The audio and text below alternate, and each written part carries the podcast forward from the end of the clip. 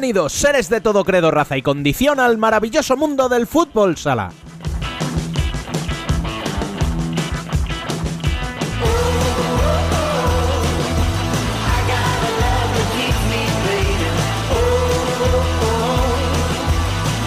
Apasionante semana la que hemos vivido y que deja a Pescados Rubén Burela en categoría femenina y a Sporting Club de Portugal como los grandes triunfadores tras adjudicarse la Copa de la Reina en la UEFA Futsal Champions League respectivamente. Por supuesto, nuestra actualidad irá centrada en ambos títulos. Para ello, contaremos con la colaboración de nuestros compañeros y los mejores profesionales que nos desgranarán, desde dentro, cómo han sido desde los días previos hasta la consecución del título.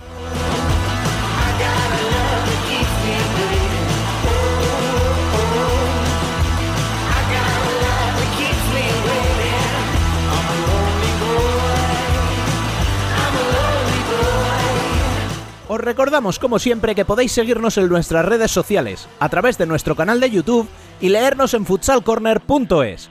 También podéis uniros al debate en Telegram y enviar sugerencias y críticas por correo electrónico a futsalcorner.es.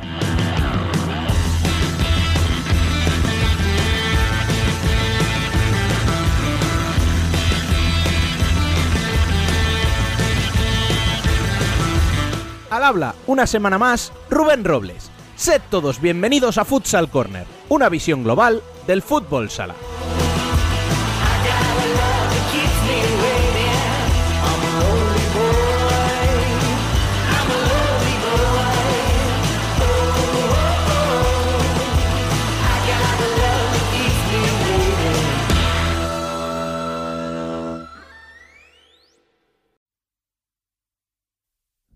Pequeña te lo van a indicar. Con las muñecas tienes que jugar. Olvídate del fútbol, tú a bailar. En los cuentos lo explican muy bien. Miras de rosa y ella también. Hasta que llegue un Las noticias. todo salga bien. Harta de tanta tontería. Me tienen hasta el. Por no dejarme ser quien quiero. Harta. ojalá- Comenzamos el repaso con la UEFA Futsal Champions League, que coronó a Sporting Club de Portugal como nuevo campeón europeo por segunda vez tras el conquistado en 2019. Lo hizo derrotando en la final a un Barça que a falta de 15 minutos para el final vencía por 2 a 0. Los de Nuno Díaz se impusieron en cuartos a KPRF por 3 a 2 y en semis al otro español Movistar Inter por 5 a 2, que venía a derrotar a Gazprom Ugra de Yugorsk por 3 a 0. Por el otro lado, Barça venía de vencer por 2-0 a Dobovec y a Kairat por 3 a 2, que había derrotado a su vez a Benfica en cuartos por 6 a 2 en la prórroga.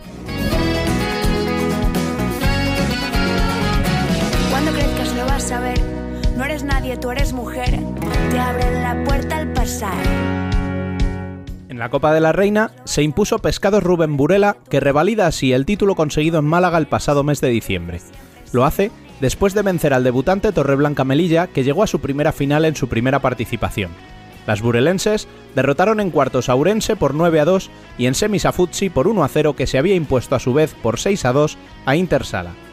Las melillenses, por su parte, llegaban tras vencer a Peñas Plugues por 5 a 3 y a la Universidad de Alicante por 7 a 2, que se había deshecho en cuartos de final de Alcorcón por 6 a 2. La gran final nos dejó el título de Burela por 3 a 1 y el premio de MVP para Emily Marcondes, autora de un hack en cuartos y otro en semis que la dejó como gran protagonista del torneo.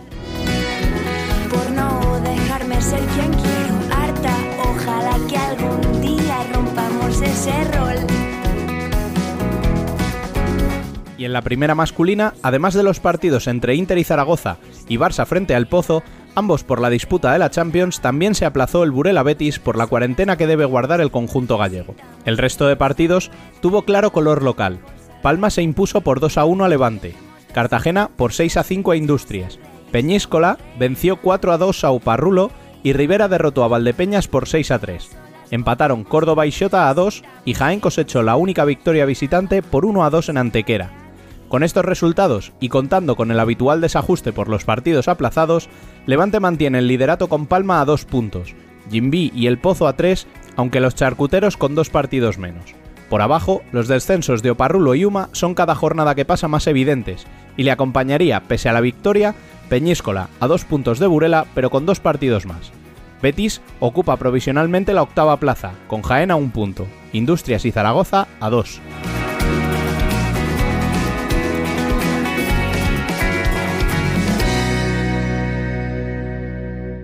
Hoy, de forma excepcional, no vamos a tomar café. O sí, pero de otra forma, porque os tenemos reservado una sorpresa. A vosotros oyentes y especialmente a alguno de nuestros protagonistas. Tenemos mucho de lo que hablar, así que vamos ya con el debate.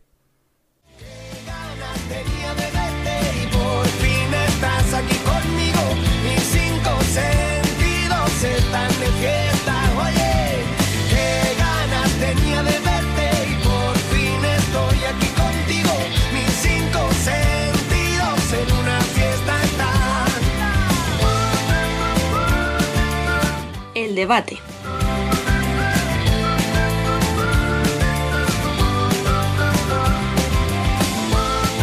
Y es tiempo ya para debatir. Tiempo de incorporar a Dani López, muy buenas. ¿Qué tal, chicos? Aquí estamos. Y a Bieliz, pues muy buenas. Muy buenas, ¿cómo va?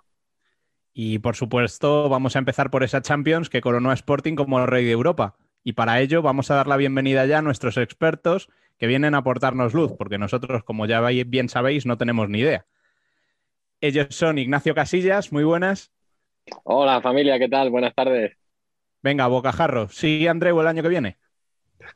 lo tiene complicado, pero bueno, vamos a ver qué pasa, ¿no? Vamos a ver qué pasa. Después de lo de ayer, luego se la ha puesto un poco cuesta arriba. y también está con nosotros Marcos Angulo. Muy buenas. Hola, muy buenas. Yo, ya casi familia. Ya después de tantas colaboraciones. vamos a meter en nómina. familia sois los dos. O sea, sí, ¿no? Podría, perfectamente haberos presentado así, pero bueno. Sí. Eh, a ti también te voy a soltar otra así sin anestesia. Eh, ¿Justo campeón Sporting? Sí, muy justo campeón. Yo creo que es el equipo más completo hoy en día en, Europa y en el mundo, vaya. Bueno, pues perdonadme el atraco a los dos y ahora sí empezamos de verdad. Vamos a focalizar el análisis en los españoles, que para eso tendremos luego a Emen y a Ricard, que, verán con más detalle el resto de equipos. Y os pediría solo hablar de la parcela deportiva, eh, porque de la polémica ya hablaremos luego de forma más genérica. Ignacio, en clave Inter, ¿cómo valoras el torneo? Bien, creo que en líneas generales al menos no han estado por debajo de la expectativa. ¿no? Creo que la expectativa era competir. Bien, es cierto que llegaban con la vitola de campeones de Copa y de Supercopa, entonces, bueno, eso, quieras que no, ha subido un poquito el listón, pero yo creo que en líneas generales han competido bien. Eh, el partido de cuartos de final fue un partido correcto, tampoco, tampoco sin, grandes, sin grandes demostraciones, pero un partido correcto. También hay que pensar que si ganas tienes dos partidos por delante muy, muy exigentes, ¿no? Y creo que luego contra Sporting eh, estoy con lo que decía Tino, ¿no? Que habían luchado hasta el final, que habían competido, pero creo que creo que les quedó un poco grande el ámbito europeo, ¿no? Ya, como tú dices, no entrando en polémicas ni nada, porque no pretendo entrar en polémicas.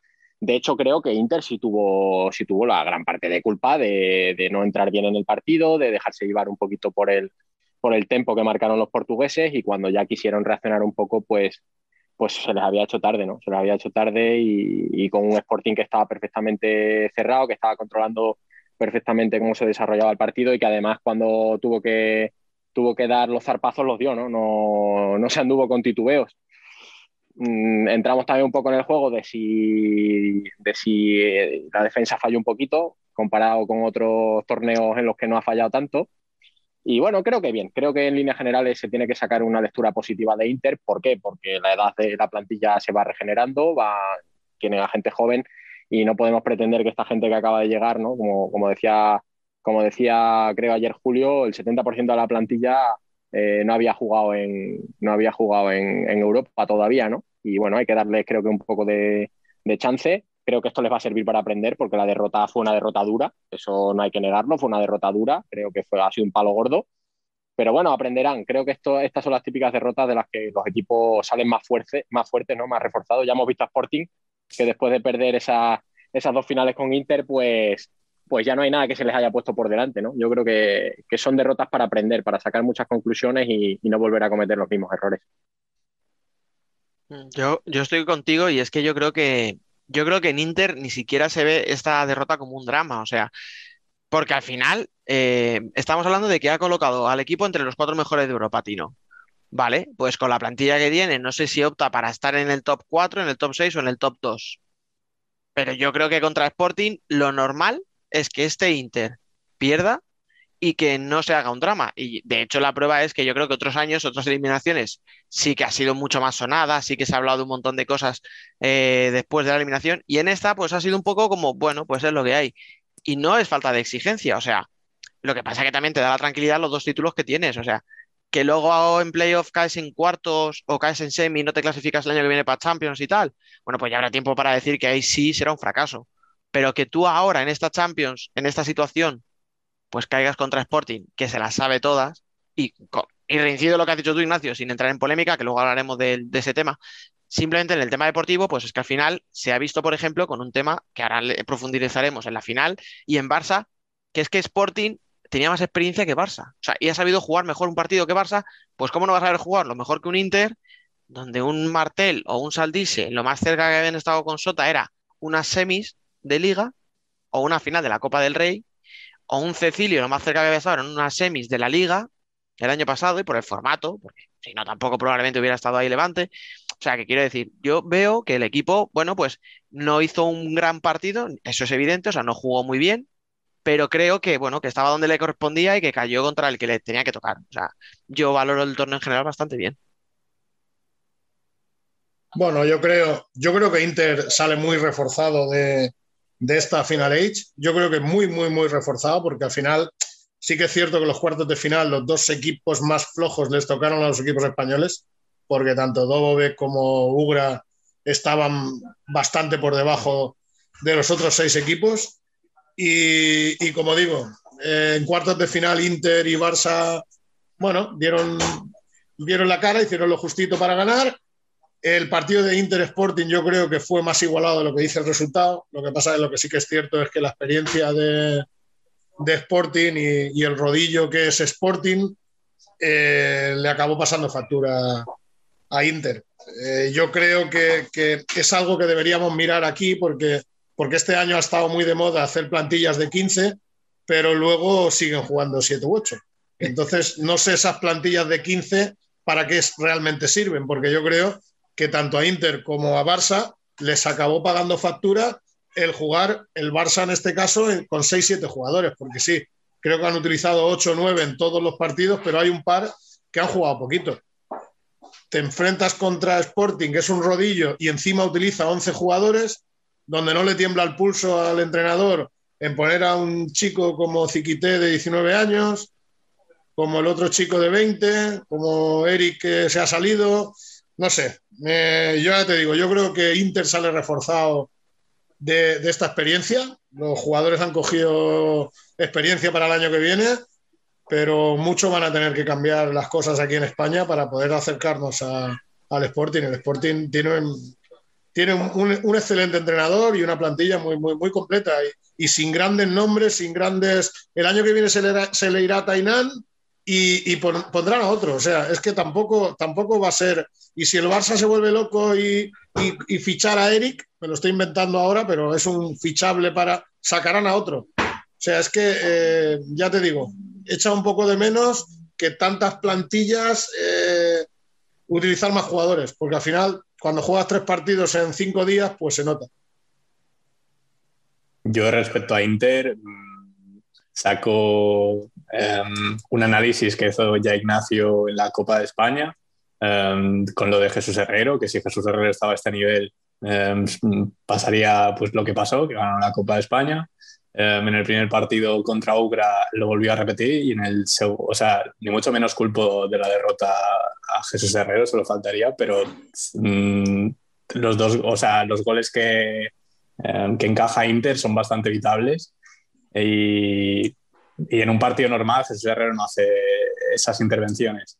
Y luego además, creo que desde que Inter gana la liga, o sea, esta última liga que ganó, creo que nunca habíamos visto un partido en el que Inter sufriera por intensidad, o sea, que no fuera que fuera remolque todo el partido, que no sabía de dónde venían los golpes y no sé si, o sea, supongo que es la experiencia que tiene el Sporting, esa, ya no solo Sporting, Nuno Díaz en general, em, y lo que hablaba ahora Marcos, o sea, no es cuestión de jugadores, porque yo lo dije ya ayer y creo que el verdadero MVP de esta competición ha sido él, o sea, no ha habido grandes nombres que ganó. Partido decisivo de Merlín o de Tainan, mm, o sea, yo creo que el máximo representante y el mejor jugador, mejor entrenador, mejor personaje de todos los deportivos, creo que ha sido en uno. O sea, ha demostrado una superioridad al resto brutal.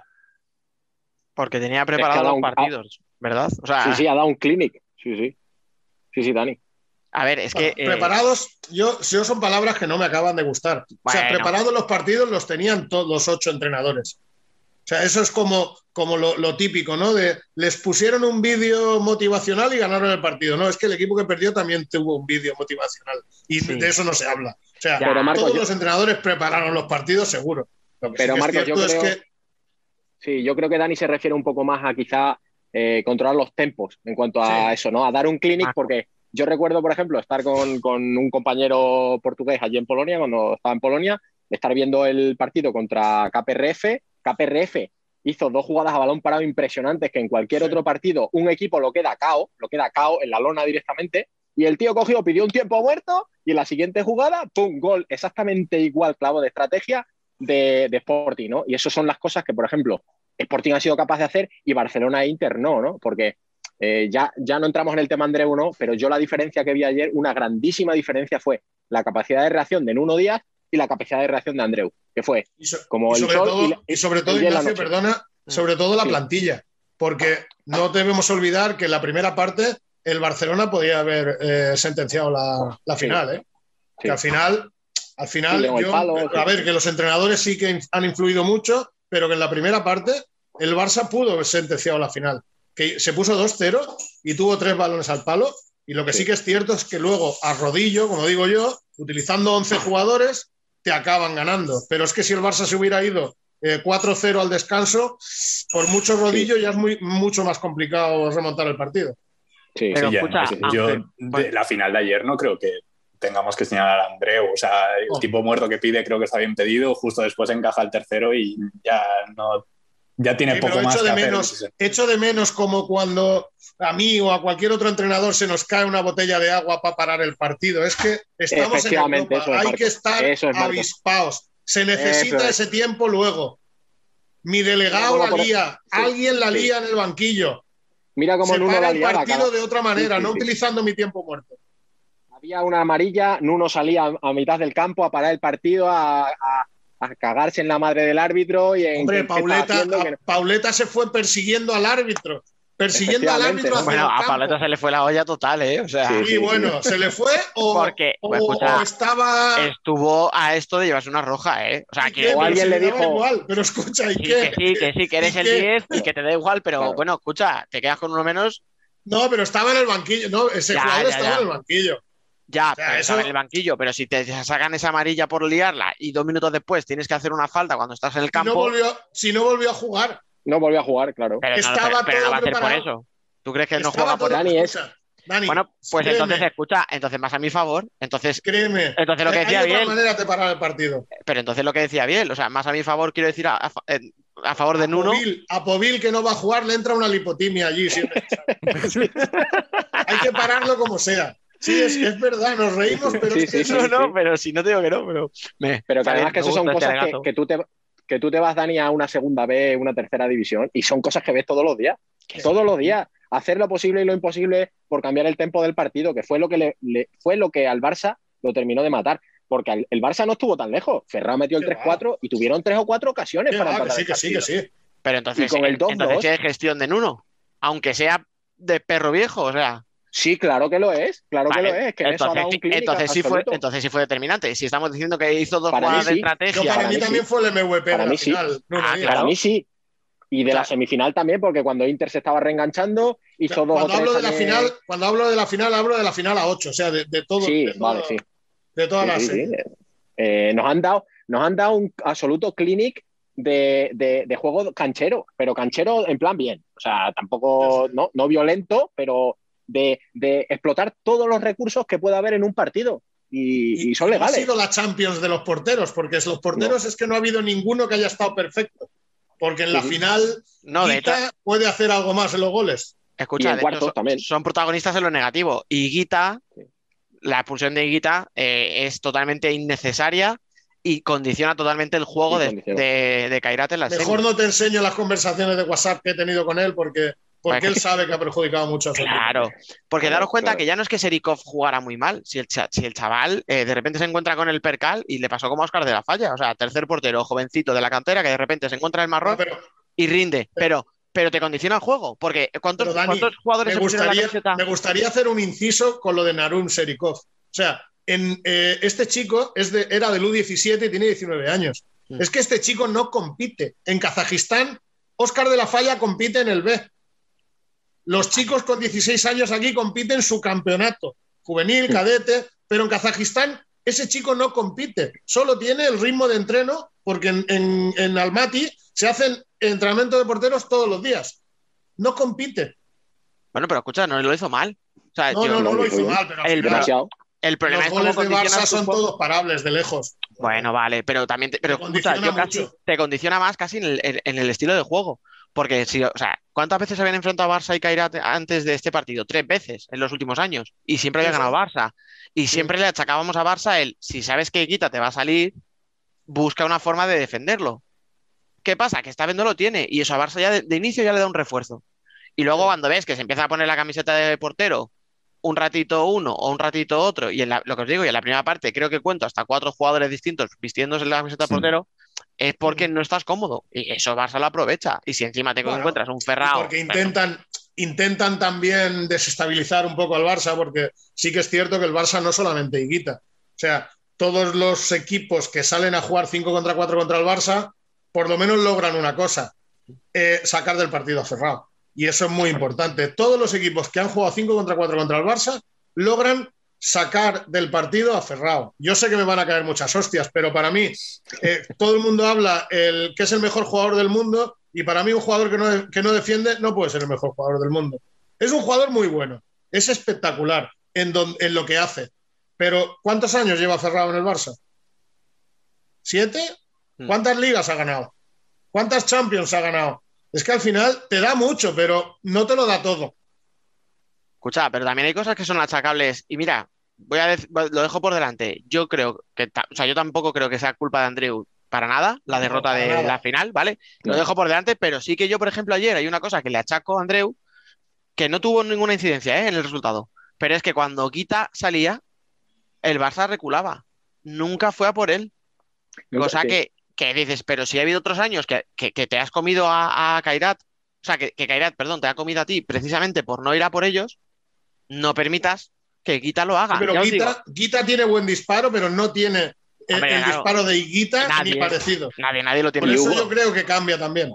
Y hubo varias circunstancias, varias situaciones en las que se echó el balón demasiado largo. Si, por ejemplo, Adolfo hubiera estado un poco atento, ya por lo menos la jugada no la hilvanan. Con lo cual, bueno, recuperas balón, robas balón incluso en situaciones de peligro. Es decir, que ahí estoy de acuerdo contigo, Dani. Si, si, si yo creo que nadie le puede echar la culpa a Andreu. Yo creo que nadie. lo que, Por ejemplo, yo sí noté fue un poquito de lo que decimos, de un poquito de, eh, de esconderse, de esconderse de, desde su posición, intentar cambiar un poquito la tendencia del partido, porque es que se le estaba escapando. Si es que en cuanto metió el 3-2 eh, Sporting, si es que se veía, si es que se veía que iban a encajar otro gol. También es verdad que, pide el tiempo muerto, eh, les dice claramente, tranquilos, no nos volvamos locos, que el resultado lo tenemos ahí, que el partido no se ha ido y no sirve de nada. O sea, yo no, sé si es que, pero con jugadores, tío, porque, como. Porque él ahí, él ahí está un poco fuera, él está un poco fuera porque él en el tiempo muerto incide en que les han metido los goles por balones divididos y le meten un gol de saque de banda y otro de, falta. No es balones divididos. Eh, se ponen todos un poco nerviosos porque, claro, todo el trabajo que has hecho en la primera parte, los has podido rematar y en dos minutos se te va el partido. Entonces es normal que se pierda un poco el norte. Pero, y luego, o sea, pero sí que es verdad que hay, cúmulo, hay, cúmulos de errores individuales. O sea, en el primer gol, por ejemplo, eh, no es normal que vayan los dos a, cubrir el tiro y dejen solo a. Tres, tres, tres. Bueno, tres. Vale, sí, mejor todavía. O sea, y luego dos, y luego dos a, la banda, al portero y Coelho. Coelho se equivoca dos veces. Al tiro y a la banda. Dicho esto, si Coelho no ha jugado en toda la temporada, ¿por qué juega en Champions? Porque conoce a Sporting, Dani. Porque creo que jugó Andreu mucho con eso, con que conoce a Sporting, con que sabe que no se va a achacar, eh, a chantar, perdón. Porque es que Coelho en los, en los derbis no se, ha, no se ha chantado nunca. Y después de ver el partido de Inter, creo que, creo, eh, es una opinión personal, que Andreu contaba con eso, con que Inter iba a repetir ese, eh, esa manera de jugar. Entonces, bueno, ya viste que no se achanta, ¿no? Pero claro, el ritmo de, el ritmo de partido es evidente que no lo tiene, no está al 100%, ¿no? al final el Barça ha terminado haciendo balones a Diego y Diego a jugársela para ver si, si le hacían el 2 para Diego y quedaba algún, algún pase, alguna línea de pase abierta. Y tú en una final de Champions no puedes jugar solo a eso. Hmm. Yo es que desconozco si Mateus tenía algún problema, pero Mateus, que empezó sin contar y que se estaba convirtiendo en un jugador fundamental en los esquemas del Barça, no juega ni un solo minuto. Es que ni en el ataque de 5 que metes a, a Le falta, le falta mucho defensivamente, se está fogueando en la liga, pero yo creo que no era una guerra No, escucha, y de hecho en la Copa de en la Copa de España y en la Supercopa es uno de los que queda más retratados, o sea, es uno de los que se ve más superados. Pero coño, aunque sea en el ataque de 5 a falta de 4 minutos, sacas a Joselito que no cuentan nunca con él. Pero lo saca por portero jugador, siempre, siempre juega portero jugador. Claro, pero pues no sé, chico. No sé. Pero sin ritmo también de partido. Tim Viña jugó poco, Esquerdiña jugó poco. Adolfo no está a su nivel. Es que al final todo giró eh, con Marcenio, Diego, Ferrao y sorprendentemente Ricardo. No sé si es porque acaba contrato, pero yo creo que ha hecho una, una final 8 más que correcta. Sí. Pero es que con cuatro jugadores no puedes competir. Ya te digo, Adolfo está muy por debajo de su nivel. Chimbiña y Esquerdiña han aportado poco. Y, es que no, no. Y Coelho pues ha hecho pues lo que ha podido porque lleva todo el año sin jugar. Es que claro, estamos nombrando a ocho jugadores, pero que de esos ocho hay dos que prácticamente no han entrado, que Chimba y, y Esquerdiña. Y Coelho. Ah. pero Coelho sí ha jugado en, la final. Sí. Por eso digo que es que estás el, el núcleo duro de los minutos se lo reparten seis jugadores. Y eso pues le acabó pasando factura. Que si hubiera en la primera parte hubiera rematado el partido, no estaríamos hablando de esto, que es lo triste del deporte, pero es que es así. Se hubieran puesto 4-0 y la gestión hubiera sido espectacular. Como han perdido, pues la gestión no es tan buena. Claro, lo que pasa es que al final los partidos duran 40 minutos, ¿no? También saber gestionar eso. Que sí, que sí, que sí. Eh, porque fíjate el balón este del primer tiempo, que, está sin portero, ¿no? Pega en el palo y está para meterlo y es que son, son pequeños detalles, pero que te cambian el... Porque además cuando mete Sporting el primer gol, si no me equivoco, el Barça tuvo una, ocasión clarísima también, justo antes. Bueno, el Barça tiene dos palos y da palo fuera y el Sporting tiene dos palos, da palo dentro y meten. Fíjate, eso es la diferencia entre trabajar bien y trabajar mal. Claro. Y pero no. O sea, estoy de acuerdo que hay suerte, pero escúchame, ¿por qué la falta de Tainan que da el palo y luego la remata Joao Matos? ¿Por qué sucede eso? Porque Didac no sale bien. Porque hay un fallo. Porque hay un fallo hacia la cruz inversa, claro. es que no, no, te iba a dar, te iba a dar pie, Ignacio, te iba a decir. Y eso no lo puedes explicar tú mejor, porque yo lo que he leído a la gente que entiende es que es un error de concepto. Sí, intenta tapar la pierna natural del lanzador y se va, se va hacia afuera de la portería, hacia el segundo palo. Pero en una falta, en ese punto tienes, tú tienes que tapar la portería, no, no el segundo palo o el posible pase. Porque para eso tienes la espalda, ¿no? Pero analizar, si analizamos los goles que le meten al Barça de falta, no es el primero. Ni al único portero. Oscar de la Falla le meten el otro día el mismo gol. Sí, sí, sí. Y esos son errores que son. Eh, técnicamente, un portero que está jugando una final de Champions no puede cometer ese error. Porque es que eso no son errores de base. Con lo cual. ¿Cuántas veces este año Didac ha salido fuera del área a defender? Infinidad de veces. Sigue sacando, cada vez que saca de puerta, un pie, un, pie, un metro fuera del área. Y sin embargo, si os diste cuenta ayer, hay dos o tres jugadas de Guita que despeja con la cabeza dentro del área. ¿Por qué? Porque ve que sale hacia la frontal y ante la duda mete la cabeza. Sí. Que parece muy evidente, pero hay que hacerlo. Porque si no, luego te pasa lo que te pasó en la Copa de, España. Que te pulsan. No, no ha sido, como hemos dicho, no ha sido la final ahí de los porteros. No han estado. Y aún así, volvemos a decir, el partido estuvo en un brete. Sí, sí, sí, el Barça estuvo a puntito de. Pero claro, esa es la gran diferencia entre que, pues, pues eso, que no matas el partido. Yo vuelvo a repetir que si el Barça hubiera tenido una pizca de suerte, la primera parte soluciona el partido. Y no estaríamos hablando de todo esto. Y además, el pasado recién, o sea, el perder las dos finales, eh, o sea, a nivel anímico sería un Barça derrotado. O sea, cuando te hacen el 2-3, veías unas caras y dices, joder, sacas Claro. portero jugador, pero creoslo. O sea, queda, no sé, quedaba bastante aún. Y además, en la primera jugada ya crean peligro. Pero. Y en la segunda hacen gol.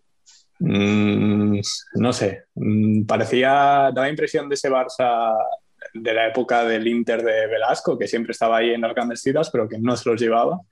Y parece que vuelven esos fantasmas. O sea, mm, no sé. Mm, Hace nada el Barça estaba ganándolo todo. Mm, Y ya dos títulos, dos finales seguidas en 15 días y adiós. Pero escucha, es que hace nada es que ha ganado tres títulos eh, el año pasado. Ya, ya, por eso. Bueno, que encima, por, por todo el tema del COVID, fue en octubre y en diciembre, pero si te acuerdas, la Champions, por ejemplo, la ganas eh, de aquella manera. O sea, todo el mundo dijo que el Pozo había sido mejor que tú. Bueno, pero cuando la ganas, luego ya no te acuerdas de eso. Eso, No, por supuesto. Pero, pero quiero decir que a lo mejor ya eh, es un título engañoso. O sea, las sensaciones no eran las mejores. Ya, ya. Lo que pasa es que si tú ahora te pones a analizar en frío y tú dices, ostras, eh, dos temporadas seguidas quedo campeón y la siguiente la final, pues tampoco está tan mal. Eso. Bueno, pues vamos a por cerrar. ejemplo, yo para mí el gran bluff de, de- de esta final a 8 pues ha sido Benfica. Pero escucha, eh, eso es porque todos les hemos puesto como que casi casi que íbamos a tener una final portuguesa. O sea, a lo mejor es que nosotros nos hemos venido un poquito arriba porque en la liga portuguesa va muy bien, pero es que en la liga portuguesa tampoco tienen más rivales que ellos mismos. Nah, pero mm, o sea, también fallaron, ¿eh? No aprovecharon el 3 para 4, no aprovecharon el error de, de Higuita. Mm, No aprovecharon Sí, la- que, jugó, que jugó 17 minutos Narum. Eh, sí, sí, sí, por que- eso. Sí, la cuestión es que no supieron, no supieron sacar partido a todas las la diversidad de, de opciones Sí. que tienen, Dani, porque Benfica es que es un equipo que es muy, muy similar a Sporting en cuanto a las alternativas de ataque, de todo, y no supieron aprovecharlo. ¿no? Por eso yo creo que Marcos dice que es el bluff, para mí también, porque Para es que no, sí, no hicieron nada en el partido. Es decir, lo- los pivos, ¿dónde estaban? ¿Dónde estaba Fit? Fitz, ¿dónde Fitz, cero. ¿No se les vio? ¿No se les vio? Pero escucha, que ha dicho Marcos Porteros, hemos hablado de Higuita, hemos hablado de Herrero, hemos hablado de Didac, tenemos Igual, que hablar de. Roncaglio, que, Pero que lo de Roncaglio yo creo que es más acierto de, de Kaká, de cómo plantea la defensa de 5 para 4 y cómo le engañaban, o sea, cómo le provocaban para que se fuera para adelante y luego le presionaban los dos a la vez. Es que, escucha, es que Kaká no es que eh, sea una defensa de él, o sea, es que entrenan todos los días defender a Higuita. O sea, Claro. es que al final O sea, eso se nota, ¿eh? mejor Eso se nota y mucho. Yo, por ejemplo, a mí me gustaría destacar de los kazajos que, que el día de, de- de las semis contra el Barça, cuando mejor juegan es cuando están los tres kazajos en pista. Mm. Korazov, Tursagulov y Dauren, Nurgozin. Escucha, es que Tursagulov hace muy buena, o sea, los dos partidos los hace muy buenos. A mí me sorprendió porque yo sinceramente no, no le sigo y no le conocía. Ah, es, un buen, es un buen pivo, tiene una técnica, se gira para los dos lados, pero bueno, en el gol que le hace a Benfica, Roncaglio la mete para adentro. Es que, es que cuando yo hablaba de Roncaglio, eh, Claro, es verdad que le defienden muy bien cuando en las salidas, pero las manitas de mantequilla en el gol del, en el 3-2. O sea, es que, es que el balón le viene a las manos Pero- y se las doblan. Sí, sí, sí. Que, que Muy eso me lo flojito, hacen a muy mí flojito. porque soy un niño y me quito y digo, ¡ay, qué me No, da! y con un tiro, con un tú, tiro, Para un que tiro os con la hagáis a la idea, yo, yo estuve escuchando el partido mientras volvía de trabajar en, en UEFA TV y el comentarista eh, definió esa jugada como un gravísimo error del portero. Sí, claro. Y Es el que- comentarista mm, tiene. No Sí. tenía demasiada idea de fútbol sala, dejémoslo ahí. Bueno, no hace falta tener idea para ver que, que- que se Que la te vienen a las manos y, y se te doblan. Claro, o sea, Es que se vino muy, se vino muy abajo después del primer gol, ¿eh? Yo después del primer gol le vi, le vi que estaba ya, estaba como un flan, ¿eh? Después del fallo ese del primer gol, cuando le presiona, se le veía que no estaba muy metido en el partido. Porque Mm. cada balón Y que era Kairat, peligro. y que Kairat, el equipo que tenía, era justito, ¿eh? Sabio Valladares se queda en Almaty con, por COVID, el segundo portero se queda por COVID, Rangel estuvo mal. eh, ya te digo, Fernandinho no es el mejor Fernandinho de la historia. Edson, pues bueno, Favero en Palma no tuvo un paso muy. que al final compiten con Douglas, con Gadella. Es que es que Ya te digo, poquito, poquito, ¿eh?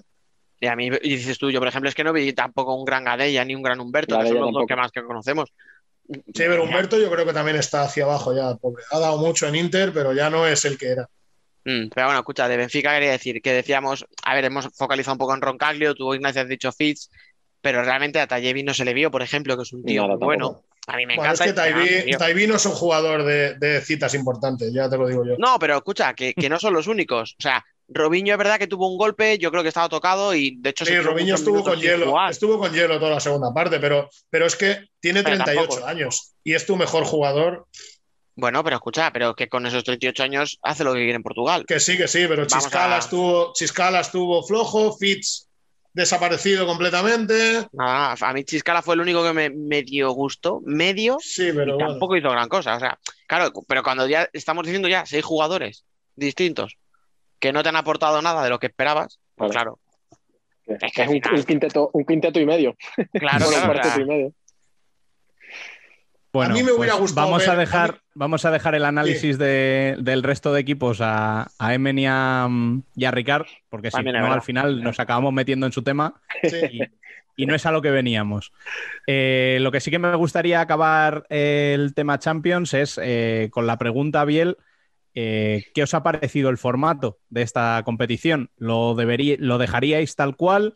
¿Haríais algún cambio? ¿Volveríais al antiguo formato? Yo tengo sentimientos encontrados. O sea, eh, después de lo que hemos vivido, estaba muy a tope con que se tiene que dejar así, pero hoy no sé a quién he leído, no sé si ha sido Joao o Tiago, eh, que decía que, claro, que con un formato de grupos eh, a equipos eh, de países menos desarrollados les das la posibilidad de venderlo más o de hacer crecer el futsal. Eh, y es lo que me echa un poco para atrás pero este formato final de, de solo una Final Four creo que ha sido bastante espectacular y es que todos los partidos han sido partidazos y más a un solo partido ha sido, no sé, yo he disfrutado muchísimo. Yo si pudiera elegir dejaría el formato antiguo por grupos, pero la final a 8. Eh, yo creo que eso sí sería espectacular. Estoy con Marcos totalmente. Sí, sí. Yo estoy contigo porque, porque es, al final, si, si lo, lo, gordo y lo bonito que son 6, 7 equipos pues si haces una Final Four de esos 6 o 7, 3 se te van a quedar por el camino. Coño, vamos a ser listos. Claro, para eso deberíamos tener una UEFA que para empezar no te boicotee las redes sociales justo el fin de semana que juegas tu torneo. Sí, lo que pasa que, que el problema de la el problema de la main round y la elite round es que le da mucha ventaja al equipo que organiza. Porque, porque aparte de, de, de que juegas en casa con tu público, los arbitrajes, los arbitrajes UEFA son muy caseros. Muy, muy caseros, mucho. Sí. Muchísimo. Sí. Y cuando, y cuando se de neutral, ¿qué haces? Lo, lo que vimos, ¿no? Vía, vía, libre. Bueno. Como no hay local, pues, pues, venga, hostia por todos lados. Lo prefiero, es más justo. Lo prefiero. ¿A, quién, no, ¿A quién, conocen los árbitros más, Dani? Cuando es sede neutral, ¿a quién conocen más los árbitros? Ah, Todo el mundo sabemos a quién conocen más. Ay, amigo. que, a, mí, ya, bueno. yo, a mí me encantan los arbitrajes UEFA. A mí se me hacen un poco excesivos, la verdad. A yeah. mí yo hay un momento en el que yo diría, a ver, empujones, bueno, venga, hombre, pero ya codazos, yo qué sé, ya esas hostias de lucha libre, lo mismo ahí Es se otro deporte, es, es, otro deporte, a mí me encanta.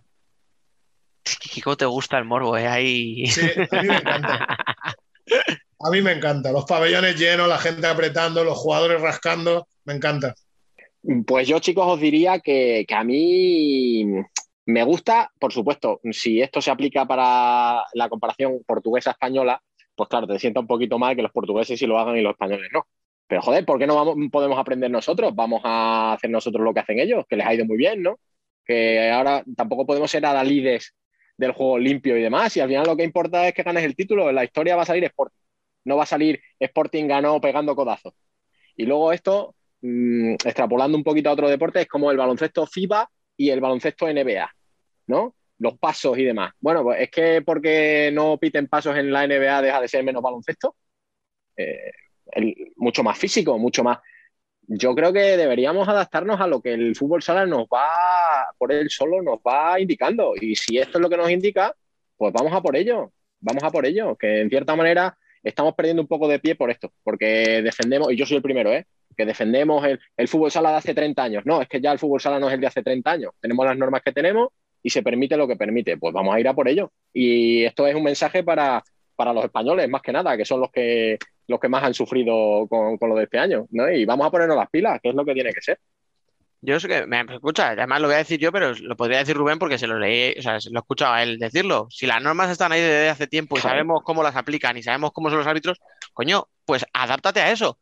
Pero es que eso es porque nos gusta mirarnos el ombligo y creernos que somos los mejores y que nuestro fútbol sala es el bueno y que nos tienen que respetar y que a mí no me pueden pegar porque no, no, perdona, si el arbitraje europeo es una mierda y permiten el contacto y los empujones, pues adáptate a ese juego porque si no, no vas a ganar.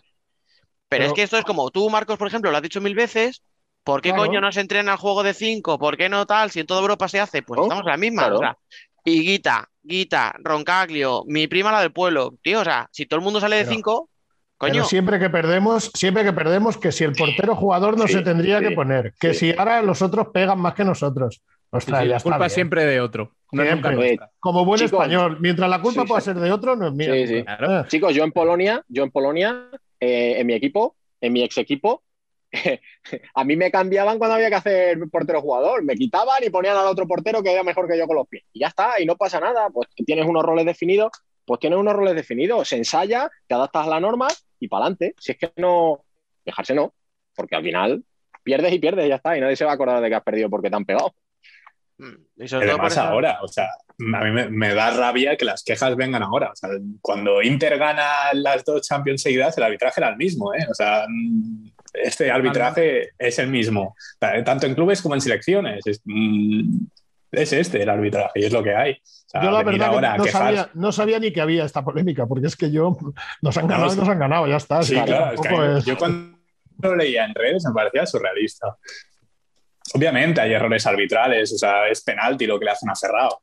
Em, errores arbitrales hay en todas las competiciones, pero estamos hablando de que... Pero bien, si em, esa jugada la arbitras dos segundos antes, es Ferrao primero que agarra a Eric. Sí, sí, sí. Luego se agarran los dos y evidentemente no pitan nada. Pero me refiero que la gente se queje de eso, lo puedo entender, pero que se quejen de, del nivel que tienen marcado, o sea, el nivel que tienen marcado es el mismo que tienen marcado desde hace cuántos años. Eh, no nos olvidemos que Inter que yo soy, yo soy de Inter, es decir, no quiero tirarme piedras contra mi propio tejado, pero es ser un poco objetivo. Inter hace unos años tenía a Rafael, un señor que se llama Rafael, que precisamente que Rafael gane todos los años el, premio al juego limpio. No. O sea que como era Inter, e Inter ganaba, pues ya está, pues no pasa nada. Pero Rafael es un tío que podía perfectamente haber jugado en el Sporting que ha ganado este año, o en el Benfica cada vez que juegan un derby lisboeta. Es que, o sea, lo que pasa es que siempre, siempre utilizamos el discurso según nos interese o no, ¿no? Pero vamos a adaptarnos a él ayer empieza el partido y a los tres segundos, con el balón en la banda, la primera hostia se la lleva Ferrao ya y se va al suelo y es la primera falta. O sea, empieza el partido así. Yo he dirigido en Europa y yo en la charla a los jugadores siempre les digo, hay que salir a pegar, a pegar, a pegar, a pegar. Y cuando el árbitro ponga el listón, pues de ahí para abajo. Porque si tú no pegas, el listón los árbitros lo bajan un montón. Entonces el listón lo pones tú desde el principio. Y la primera jugada de Sporting fue a los tres segundos, sin Ferrao tener el balón, solo para luchar por la posición con Eric, ya se lleva la primera. Claro, y a ver si pita. Si pita, pues bueno, nos contendremos. no, pero es que sigue igual. Y no nos olvidemos que cuando mete Inter, eh, perdón, cuando mete Sporting el cuarto gol, Ferrao hace una entrada por detrás de escándalo, que, nadie ha hablado de eso, pero cuidado. Sí, sí, la eh. que le da a Eric, se la da a Eric. Cuidado, cuidado, que a Ferrao le tenían que haber expulsado y luego Ferrao mete el 3-4. O sea, que es que, por eso os digo que es el discurso según nos interese, ¿no? En la Copa de España eh, fueron igual ocho equipos. ¿Cuántos 10 metros tiraron? Ninguno. Por lo menos en esta Champions ha tirado uno. Sí.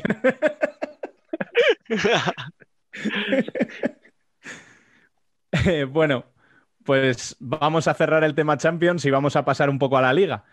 Em, quería preguntaros, igual que estamos últimamente discutiendo cada semana, ¿cómo veis de nuevo la lucha por el octavo puesto? si metéis al séptimo de nuevo. A ver, Ignacio, ¿tú cómo la ves? Mm, está, está ahí complicada. se me ha caído un poco Industrias, porque Industrias, por los últimos resultados, yo les veía ahí, pero parece que están siempre eh, como haciendo la rueda y no consiguen no consiguen. Me preocupa Valdepeñas, que, que lo hemos hablado de récord, que ahora hablaremos de ello. Y, Betis, no sé, Betis me tiene también muy. Betis me tiene muy confundido. Porque creo que los, de los tres últimos partidos se le han escapado dos partidos ahí que, que podían haber asegurado el tiro y, y ahora ya no va a estar tan fácil la cosa. Ya no va a estar tan fácil. Escucha, es que yo que fui el que tiró hace unas semanas, oye, a ver qué Valdepeñas, ojito, que no se complique la vida. Eh, la parte de Valdepeñas se ha cumplido, o sea, no está siendo nada regular, está teniendo derrotas inesperadas, además derrotas claras, o sea, no es que digas, ah, es que has perdido por uno en un rebote en el último minuto de mala suerte, tal, o ibas empate, sales de cinco y te la por arriesgar, no, no, es que está teniendo derrotas por dos, tres, cuatro goles. Lo que pasa es que los de atrás no están cumpliendo. Zaragoza se ha caído, o sea, Zaragoza lleva, me parece, cuatro derrotas consecutivas, si no me equivoco.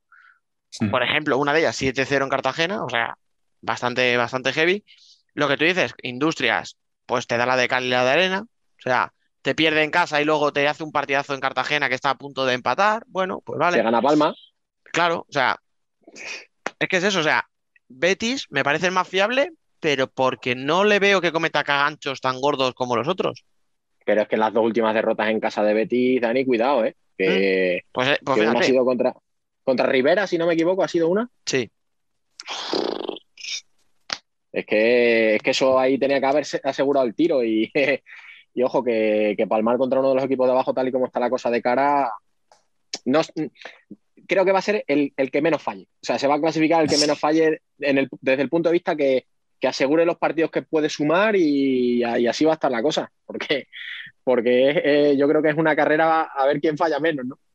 En vez de a ver quién gana más. ¿no? Es que desde Córdoba, que es decimocuarto, al Betis, que es octavo, hay cuatro puntos. Sí, sí, sí. sí pero, pero, yo creo que ya no habría que empezar a meter al, Bet, al, Betis. Es que yo creo que habría que empezar a meter desde el séptimo, porque Bien. tiene solo un punto más. O sea, que son seis. Yo, yo veo, claro, es que yo veo abierto el séptimo y el octavo lugar, muy abierto. Sí. Y, y, a la hora que estamos grabando, el Zaragoza le está ganando 1-0 al, al Valdepeñas.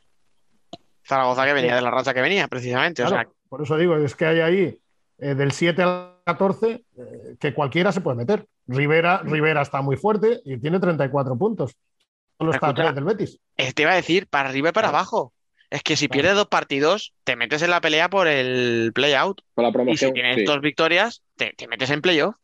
O sea, sí. es que puedes estar un equipo ahora mismo diciendo que te, te, vas a jugar el estar entre los ocho primeros y lo mismo acaba peleando por no bajar a segunda. Es que, es que Rivera, dices tú, pues Rivera claro que puede entrar, está a tres puntos de Betis, pues ¿por qué no va a poder entrar? No, con la racha pero, que lleva. Claro, pero escucha, pero también está a seis de Burela, que lleva dos partidos menos. Obviamente no son victorias fáciles los dos partidos aplazados de Burela, pero si lo sacara adelante, es que le empata puntos. Y Burela ahora mismo sí, está en playoff de descenso, o sea, fíjate. A cinco puntos de, de, de Córdoba. Claro, claro. Lo que pasa es que, que, ahora vienen todos enfrentamientos directos. Ahora viene Burela, juega contra Uma, contra todos. Es que juegan todos, todos contra todos ahora. Y ahora puede pasar cualquier cosa. Los enfrentamientos directos será cuando eh, juegan Burela Betis, le gana el Burela al Betis, eh, suma 31, gana el partido del, de, Uma, que lo normal es que lo gane Burela, y ya está con 34 puntos, y ya está a 3 puntos del Betis. Así que al final que no. Lo, lo, cual, por cierto, si, si, alguien que nos está escuchando se pone la tabla de la clasificación delante, eh, compromete mucho a Sota, cuidado.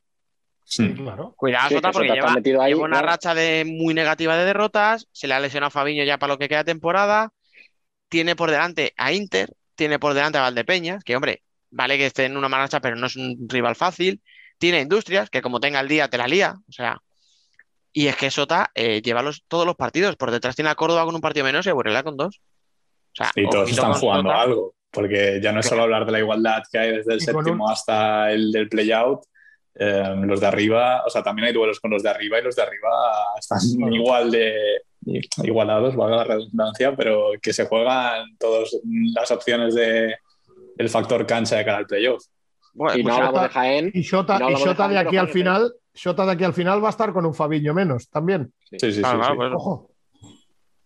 Y yo, como dice Ignacio, Jaén, eh, hay que tener y cuidado. Jaén. Y Jaén, cuidado, que están ahí under de radar, pero, pero hay que tenerlo en cuenta, sí. Sí. Yo, pero que dices tú bien, que todos se juegan, es que la diferencia ahora mismo entre ser segundo y ser tercero es que es que agüita, ¿eh? Es que supone enfrentarte a un Valdepeñas que estamos diciendo que no está haciendo una temporada muy allá, o a un Betis que parece que no termina muy bien la temporada, o enfrentarte a Inter. a Inter o a Barça. Claro. No, no, es que O sea, este año la liga está preciosa, ¿eh? tanto por arriba como por abajo. Está, no nos podemos quejar porque está. Pues yo voy a hacer una apuesta de que de aquí a final de temporada el Pozo es campeón de la liga regular. Toma ya. escucha, por la racha que lleva. Tampoco me extrañaría.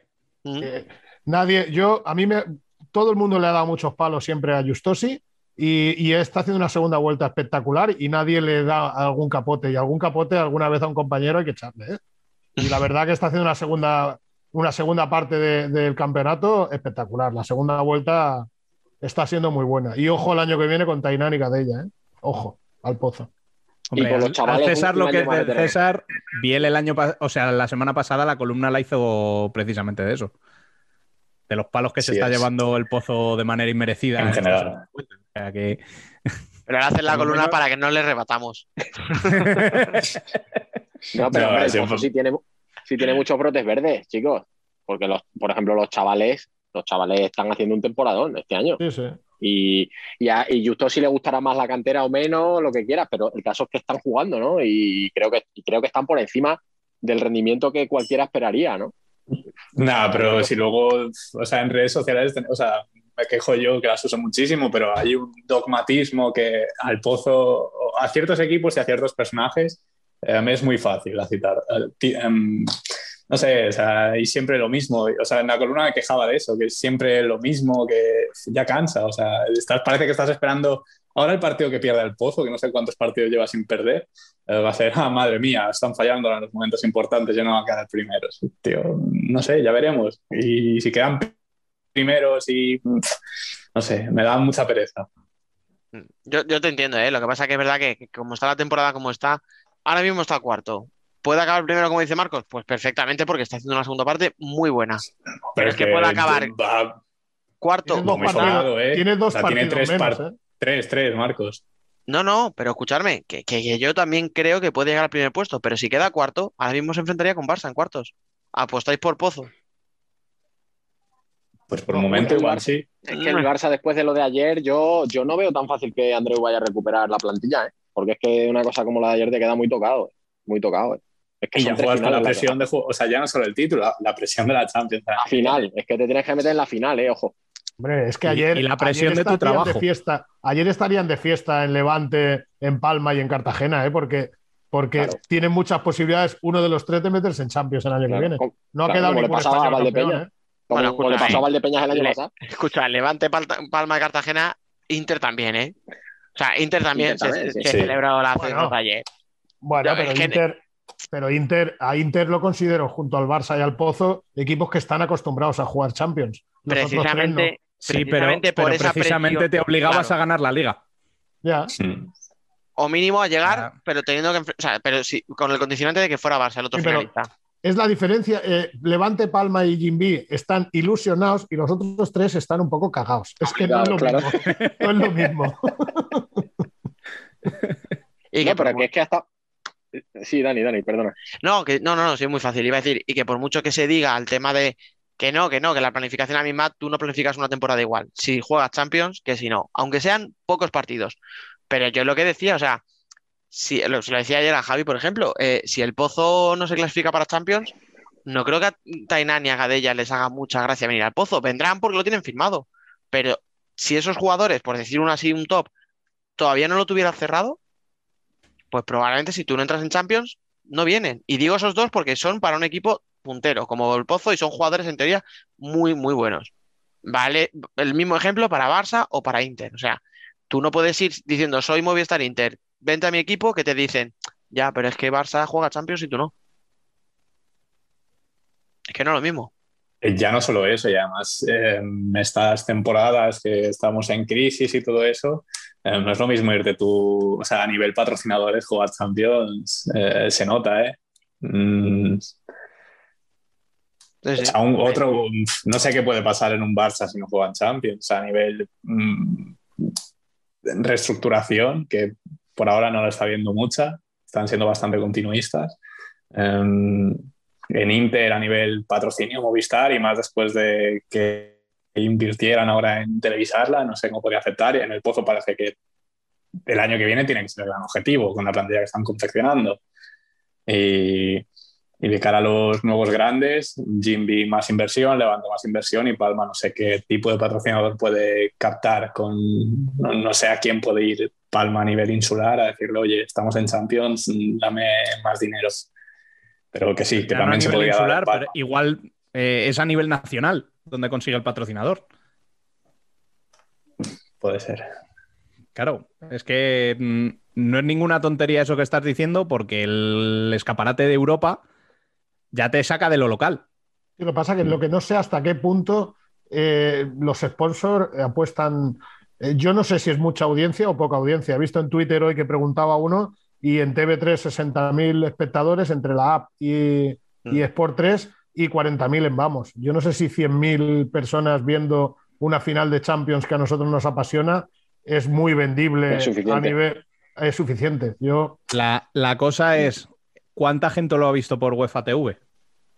Porque es que no cerraron, no cerraron el, el eh, streaming. Estaba abierto. Ya, ya, ya. Entonces, claro, si tú lo puedes ver gratis, no te vas a ir a un sitio al que tienes que pagar. Y luego, escucharme, a nivel televisivo, tú siendo Movistar, a ti te da igual la audiencia, quiero decir, o sea, tú como vamos, lo que te interesa es el número de abonados, no te interesa la audiencia. No sabemos si esto de retransmitir la Champions ha sido algo puntual o era una prueba, vamos a llamarlo de alguna manera. O sea, a ver qué generaban, a ver qué expectativas había, o sea, porque yo no sé cómo lo veis, pero es que a lo mejor si el año que viene anuncian que la liga va a ir por Movistar, lo mismo. Desconozco si 100.000 espectadores para una televisión es mucho o es poco, porque no, no ni vivo de, ni trabajo de eso, ni, ni sé, pero me parece poca gente para una final de Champions, ¿eh? Hablamos. No estamos hablando de 100.000. Y, había un equipo español. has invertido en ello. Esto es como todo. Ya, pero es que no sé, ya te digo, no, no a lo mejor ese mismo partido por, por teledeporte o por gol, pues cuadriplica la audiencia. Muchas veces nos quejamos, es que no conectan con el fútbol sala, porque hay un partido de tenis de no sé cuánto ya, pero si el tenis tiene más audiencia que lo nuestro, pues es normal. Si nos dejan en un segundo plano, es porque tenemos menos audiencia, porque los de las teles no se casan con nadie. Entonces, basta ya de quejarnos como los arbitrajes y como lo del 5 contra 4 y vamos a intentar hacer algo para que la gente nos vea. Sí. Sí, sí, muy de acuerdo. Lo que pasa es que ahí, Marcos, yo sigo diciendo lo mismo. Mientras estemos auspiciados por, por la U y por la F, UEFA y FIFA, ya no solo eso, o sea, ahora sí porque era Champions, o sea, nos vamos luego a nivel nacional, es más de lo mismo, o sea, aquí prometían, vamos a cambiar, vamos a cambiar y estamos igual que antes o, o peor. Y, y, luego, bien, eh, os lo iba a decir cuando lo estabais hablando, a mí con lo de Vamos ha habido cosas que no me han cuadrado, no me han cuadrado, porque se supone que Vamos pertenece a, bueno, se supone no, pertenece a, a Telefónica, a Movistar, hmm. pero sin embargo en, los comentarios estaban personas que no precisamente no están en la vertiente de los que están ahora gestionando.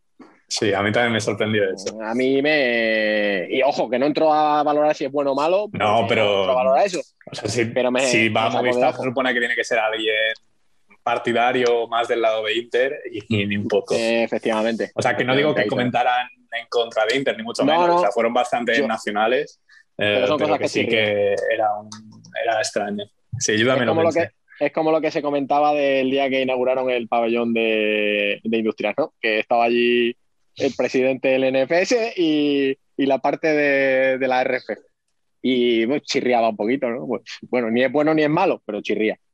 Entonces, bueno, pues, pues esto, fue lo mismo. Yo cuando empecé a ver la retransmisión, porque yo soy abonado de Movistar, pues no sé, me quedé un poco así de, de, aquella manera. Entonces, no entiendo ese movimiento, que es lo que vengo a deciros, ¿no? No entiendo el movimiento, no, me tiene un poco desubicado.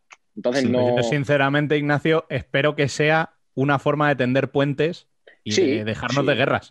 Y sería una gran alegría. Una santa ¿eh? vez, que es lo que, es lo que debería ser. Sí, sí, totalmente, totalmente. Ya te digo que no entro en si es bueno o es malo, pero sí a mí me saca un poco, me sale un poco de ojo, sí, es verdad. Y deberíamos hablar un poco de la victoria del Gran Palma contra Levante, ¿eh? que si no, Biel. Sí. nada, o sea, si no se habla, no pasa nada. no pasa nada, Biel. Parrulo ya líderes a, a la espera del pozo. Nada, pero es lo que comentábamos, o sea, no sé si estaba Marcos incluso, pero a Ignacio sí recuerdo que estaba, que, al final va a ser lo mismo que hablábamos ahora de la zona media, quien menos falle y en este tramo final eh, complicado y veo muy, muy importante quedar primero o segundo, porque además no sé si se ha hecho oficial, pero en Somos podrán entrar 2.000 personas seguramente si, eh, de cara al playoff. Ahora solo le pueden 200, pero la normativa no sé por qué, estúpida como todas estas del COVID, que no se explican. Pero si juegas un partido de liga regular son 200 espectadores, pero si es un partido de playoff son 2.000. ¿Por qué? No me pregunté esto a, los que gobiernan. No sé. Porque el coronavirus desaparece en los playoffs. no, pero bueno, todo, todo, todo tiene que ver de que el día 9 se, se acaba el estado de alarma. Sí, sí. No, no, pero esto también alarma... o sea, lo sé porque ha pasado con el Atlético de Baleares. O sea, no sé, no sé qué equipo de, de fútbol o sea, no profesional le ha pasado que podían entrar X y jugó una fase de promoción y han entrado más. En Somos pasaría lo mismo. Y pues joder, mm, pasar de jugar en casa tener factor cancha y con 2.000 personas, pues creo que es bastante clave para Palma. Bueno, es que además ser primero o ser segundo te da cuartos y te da semis.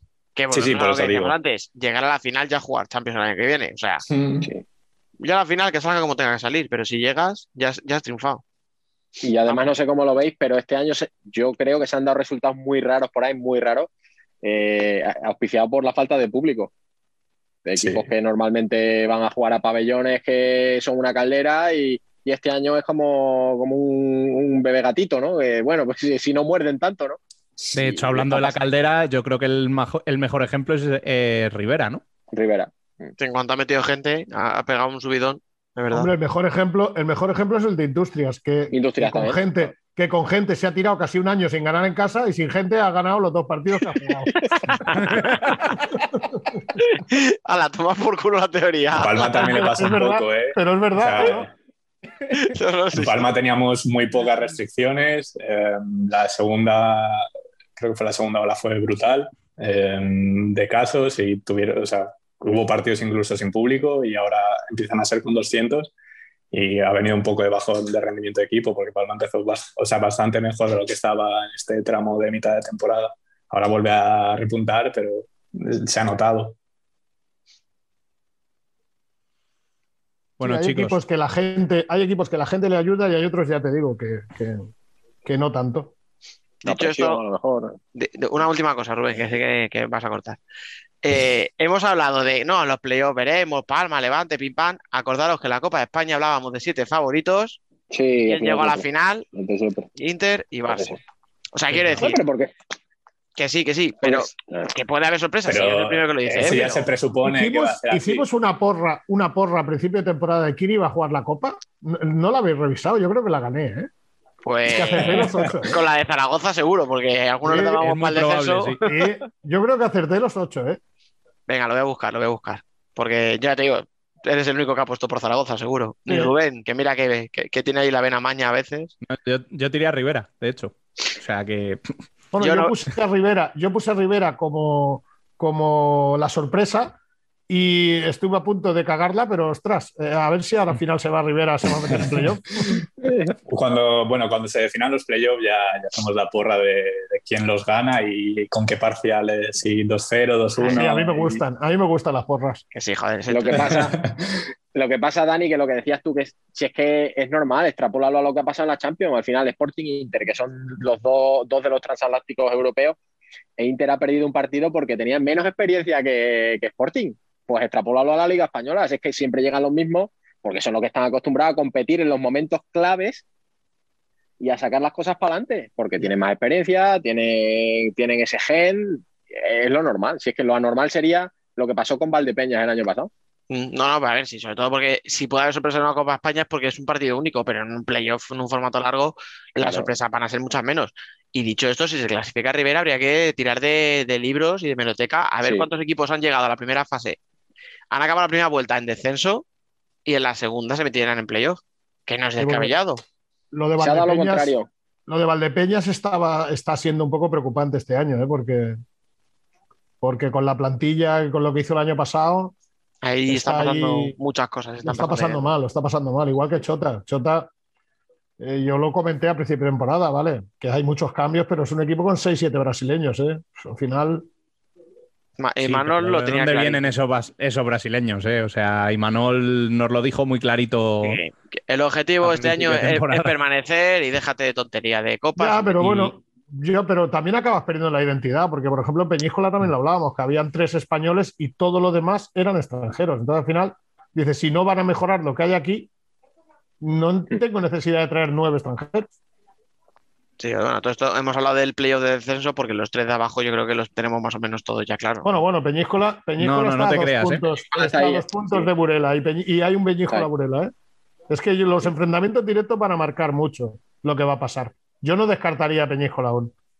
Uf, pues yo no le doy mucha. A ver, Pues yo sí. a Peñíscola para salvarse directamente. No, no, no. Yo hablo lo de- yo hablo de- pero para jugar el play-out, El play-out. Yo hablo de play-out. Y ten en cuenta que luego en un play-out es muy difícil que un equipo de segunda división eh, te sorprenda, ¿eh? y menos Sí, seis ritmo de partido. Marcos. Sí, ritmo de partido solo ya tienen ahí mucho ganado. O sea, el equipo, el equipo que está medio arrasando en segunda es el Noya, de mi amigo Marlon Velasco, que lo está haciendo muy bien. Pero yo no creo que le pudiera competir a un equipo de, de primera división. Pues yo tengo mis dudas, ¿eh? Yo no, Yo no lo veo tan decantado. Fíjate. Ya. Hombre, puede pesar mucho la responsabilidad de tener que ganar, pero aún así yo creo que el equipo de primera debería sacar galones. El porcentaje de victorias es bajísimo, ¿eh?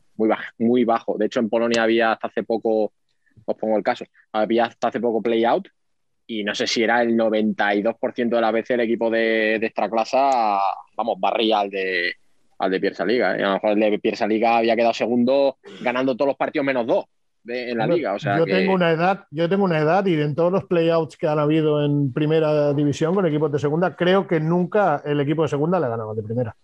O sea, si en Y además es eso, ha sido el 92, aquí ha sido el 100, creo. Y si el Sí. equipo que sube cada año tiende a ser el que, o sea, los que dos que suben tienden a ser los que bajas, imagínate sin un verano de por medio en el que puedes hacer fichajes. Claro, claro. Por eso te digo que yo creo que en España no ha asistido nunca. No, y volvemos a lo mismo, que si fuera un partido, un día malo, Claro, Ya. claro, bueno, claro, claro. Pero, como en la pero Copa. al mejor de tres, imposible.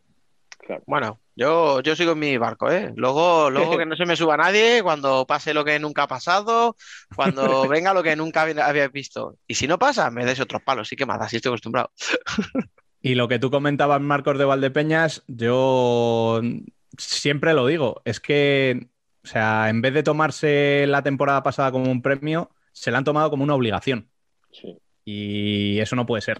O sea, no son luego- un equipo para estar peleando títulos todos los años aún. No, no, yo no hablo de pelear el títulos. Es que. No, no, es que Sí, está, claro. que es ellos, que que ellos. está a 11 No, no, no, no, no, no digo, no digo que nosotros lo estemos diciendo, al revés. Lo que están diciendo la afición de Valdepeñas, o lo que le pedía al equipo antes de empezar la temporada, era que volvieran a luchar por títulos. No, pero es que No, pero Rubén, me parece yo a lo que me refiero, Rubén, yo me refiero es que está a 11 puntos del sexto. O sea, que se ha quedado demasiado sí, lejos. sí. Yo, no, yo no le pido finales tampoco, pero yo sí que esperaba de que esos siete iban a estar en un grupo y luego de ahí hacia abajo. Que los O 11 sea, fuera con el octavo. Yo, yo eh, hasta hace poco decía que el Betis era el primero de su liga, pero es que ahora ya no está siendo el primero de su liga. Está el, el Valdepeña se ha metido en la liga de los de abajo y yo pensaba que iba a estar en la de, en la de los de Sí, arriba. eso, eso sí es verdad. A eso me refiero. Eso sí es cierto. Bueno, pues chicos, lo vamos a dejar aquí, que llevamos un buen rato hablando Sí. y, y nos están esperando ya eh, Levante- Fran y Alba. Levante- Levante y Cartagena han empatado a cuatro, ¿eh?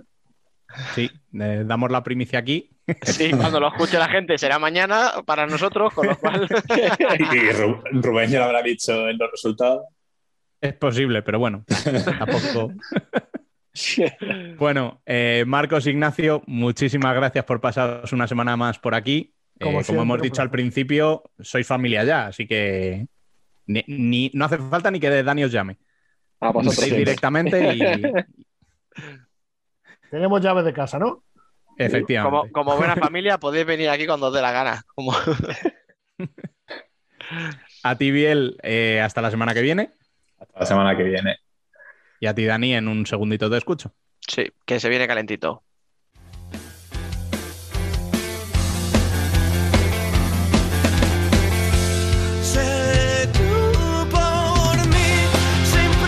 Nosotras también somos futsal.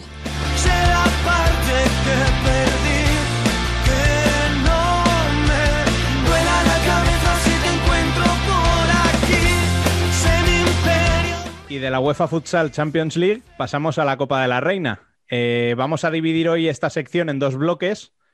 Eh, primero analizaremos por nuestra cuenta la Copa y en un ratito tendremos la presencia de una de las campeonas que será sin duda una visita muy especial. Pero no adelantemos acontecimientos. Así que vamos a empezar con el debate y para ello, además de Dani, que tengo, eh, tengo que dar también la bienvenida una semana más a Frank Caque. Muy buenas. Muy buenas. Y a Alba Herrero. Muy buenas. Muy buenas. Venga, la primera muy sencillita y al pie. ¿Os gustó la copa? A mí sí. A mí también. A mí, porque la viví en directo, pero un poquito menos. y ahora sí, vamos a analizar más en detalle a los ocho equipos. Eh, vamos a empezar por los caídos en cuartos. Y del 1 al 10, del 1 al 10 ¿qué nota les dais? Eh, empezamos por Ourense, que fue el primero en caer. Fran. Ourense, yo le doy un. Visto las posibilidades que tenía con Taburela y con la racha que lleva de lesiones, yo le doy un 7. Ya, qué generoso, ¿eh? Yo le doy un suspenso. Yo le doy un 4. Un 4 porque tenía muchas bajas. Pero yo, Yo me, es que no me- esperaba- a mí me no decepcionó un esperaba que poquito. No, ganar no, ganar no. Para mí un sí 7 sería haberle más- competido. Ese es. Y, y Urense no pudo competir a Burela. Yo estoy con Dani. Yo, si no le pongo un suspenso, le pongo un cu- 5.0 y da gracia. 4.99 para fastidiar. 4.99. y redondeamos. A ver, la que- cosa es, No, di, di. es que eh, una- no dábamos por hecho que fuese a ganar a Burela, pero si que le fuese a competir. O sea, veníamos de verle también cómo le había pasado por encima en, en Liga y tampoco fue que hiciese un partido, no sé, me, pare- me esperaba más para hacer este partido. Mm. Yo es A ver, que comentamos la semana pasada que la primera parte del partido de liga sí que Mm. había podido más o menos mantener a raya Burela. Entonces, yo la verdad es que me esperaba un poquitín más. Como Ahí. soy un profesor con un corazón enorme, le voy a dar un 5, pero pero con el ánimo de que vuelvan el año que viene a hacerlo mejor, ¿eh? O sea, Yo es que- al global para que vuelvan, Claro. ¿no? Claro, yo entiendo a Fran que las bajas pesan mucho, que ha sido un año muy duro, tal, pero, pero insisto, yo creo que tenían que haber ofrecido un poquito más. Pensar que incluso en el juego de 5, ¿vale? Que por ejemplo, llegaremos luego más tarde, pero Torreblanca lo utilizó de otra manera para defenderse, para no cansarse y tal, pues aquí Orense podía haber intentado hacer- hacer algo parecido, porque estamos hablando encima del mismo equipo de Burela.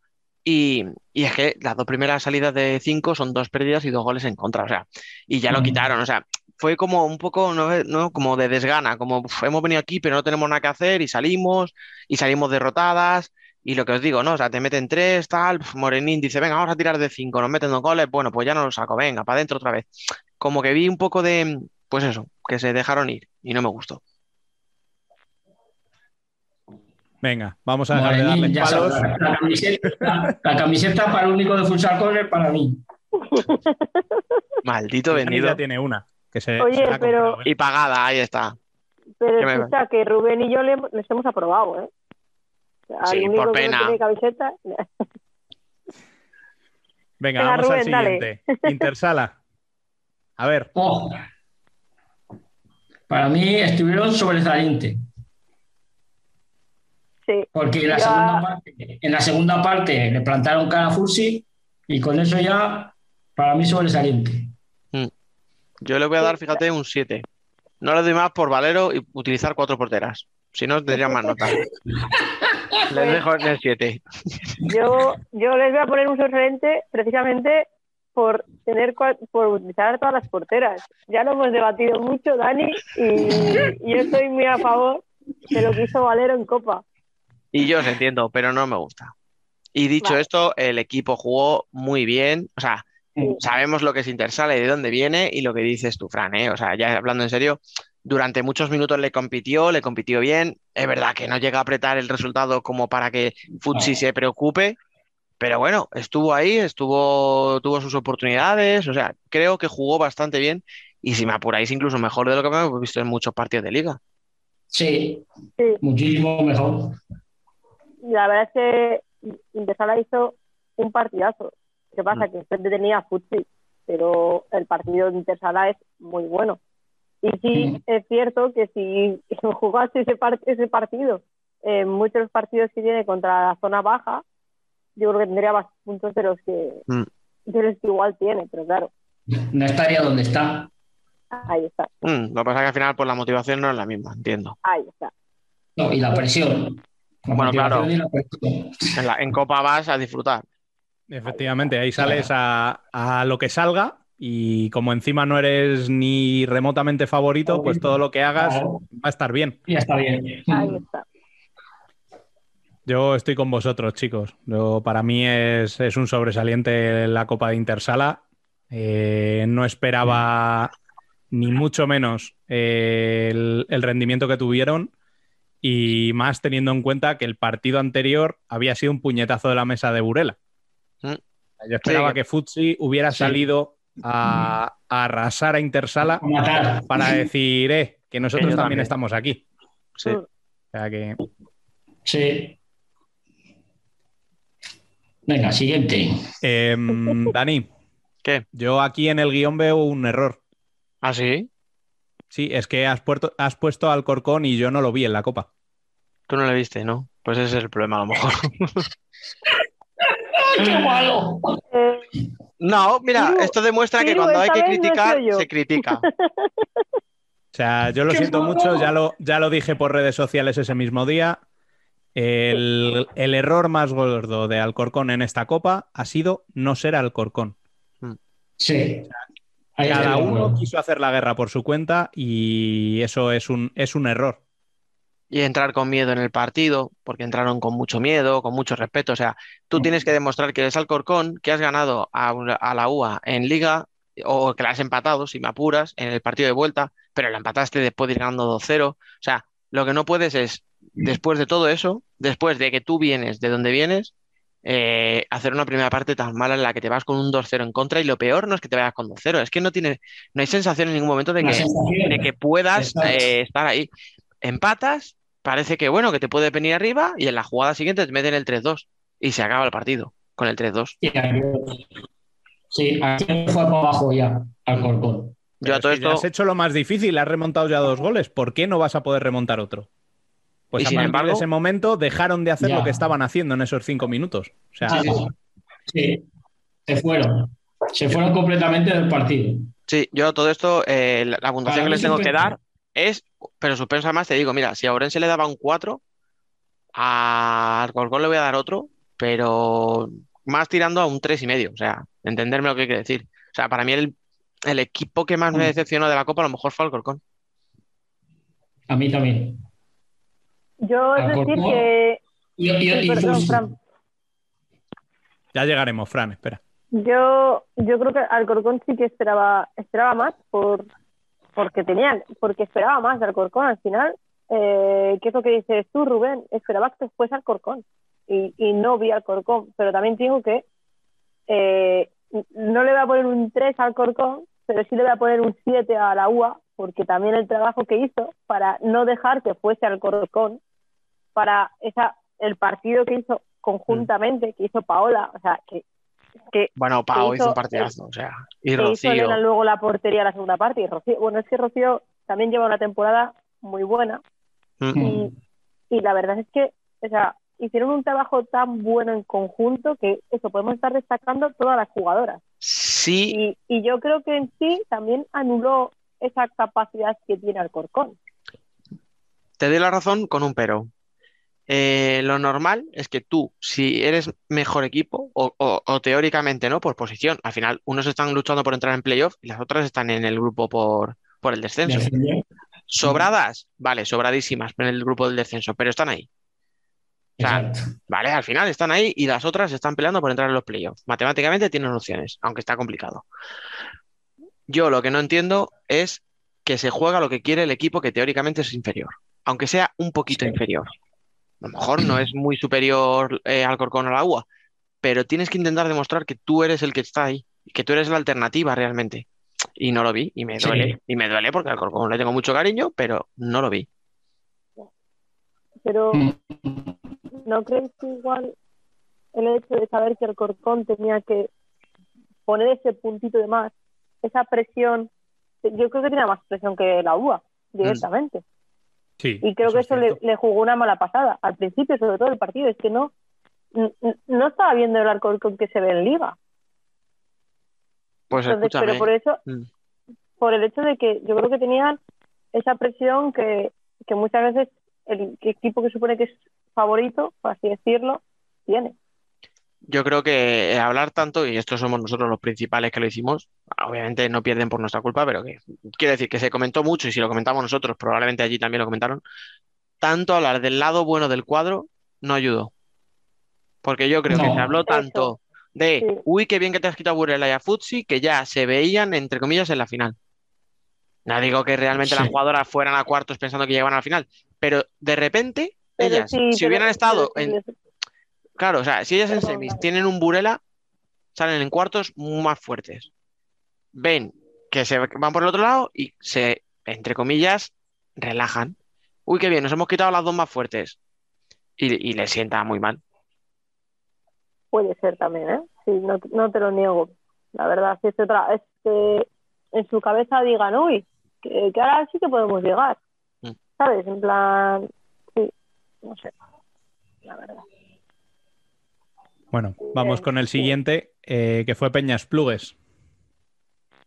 Eh, pues yo esperaba, sinceramente, viendo cómo estaba el equipo y viendo los últimos partidos que había visto del Peña contra el Majada Honda, por ejemplo, eh, esperaba menos de ellas y me sorprendieron, así que les voy a poner un notable alto casi sobresaliente.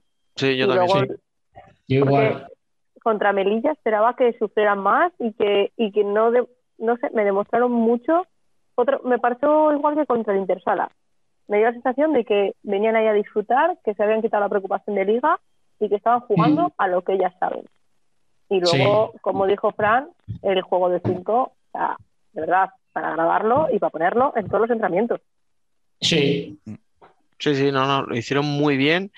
Eh, evidentemente, decir que Berta Velasco hizo un partidazo, pues ya ves tú, pues que, que estamos descubriendo, Bueno, o sea, pero lo hizo, pero lo hizo. O sea, hay que decirlo porque lo hizo. Y en general, creo que como conjunto, por ejemplo, eh, estuvieron mucho más metidas eh, que Alcorcón o que Urense.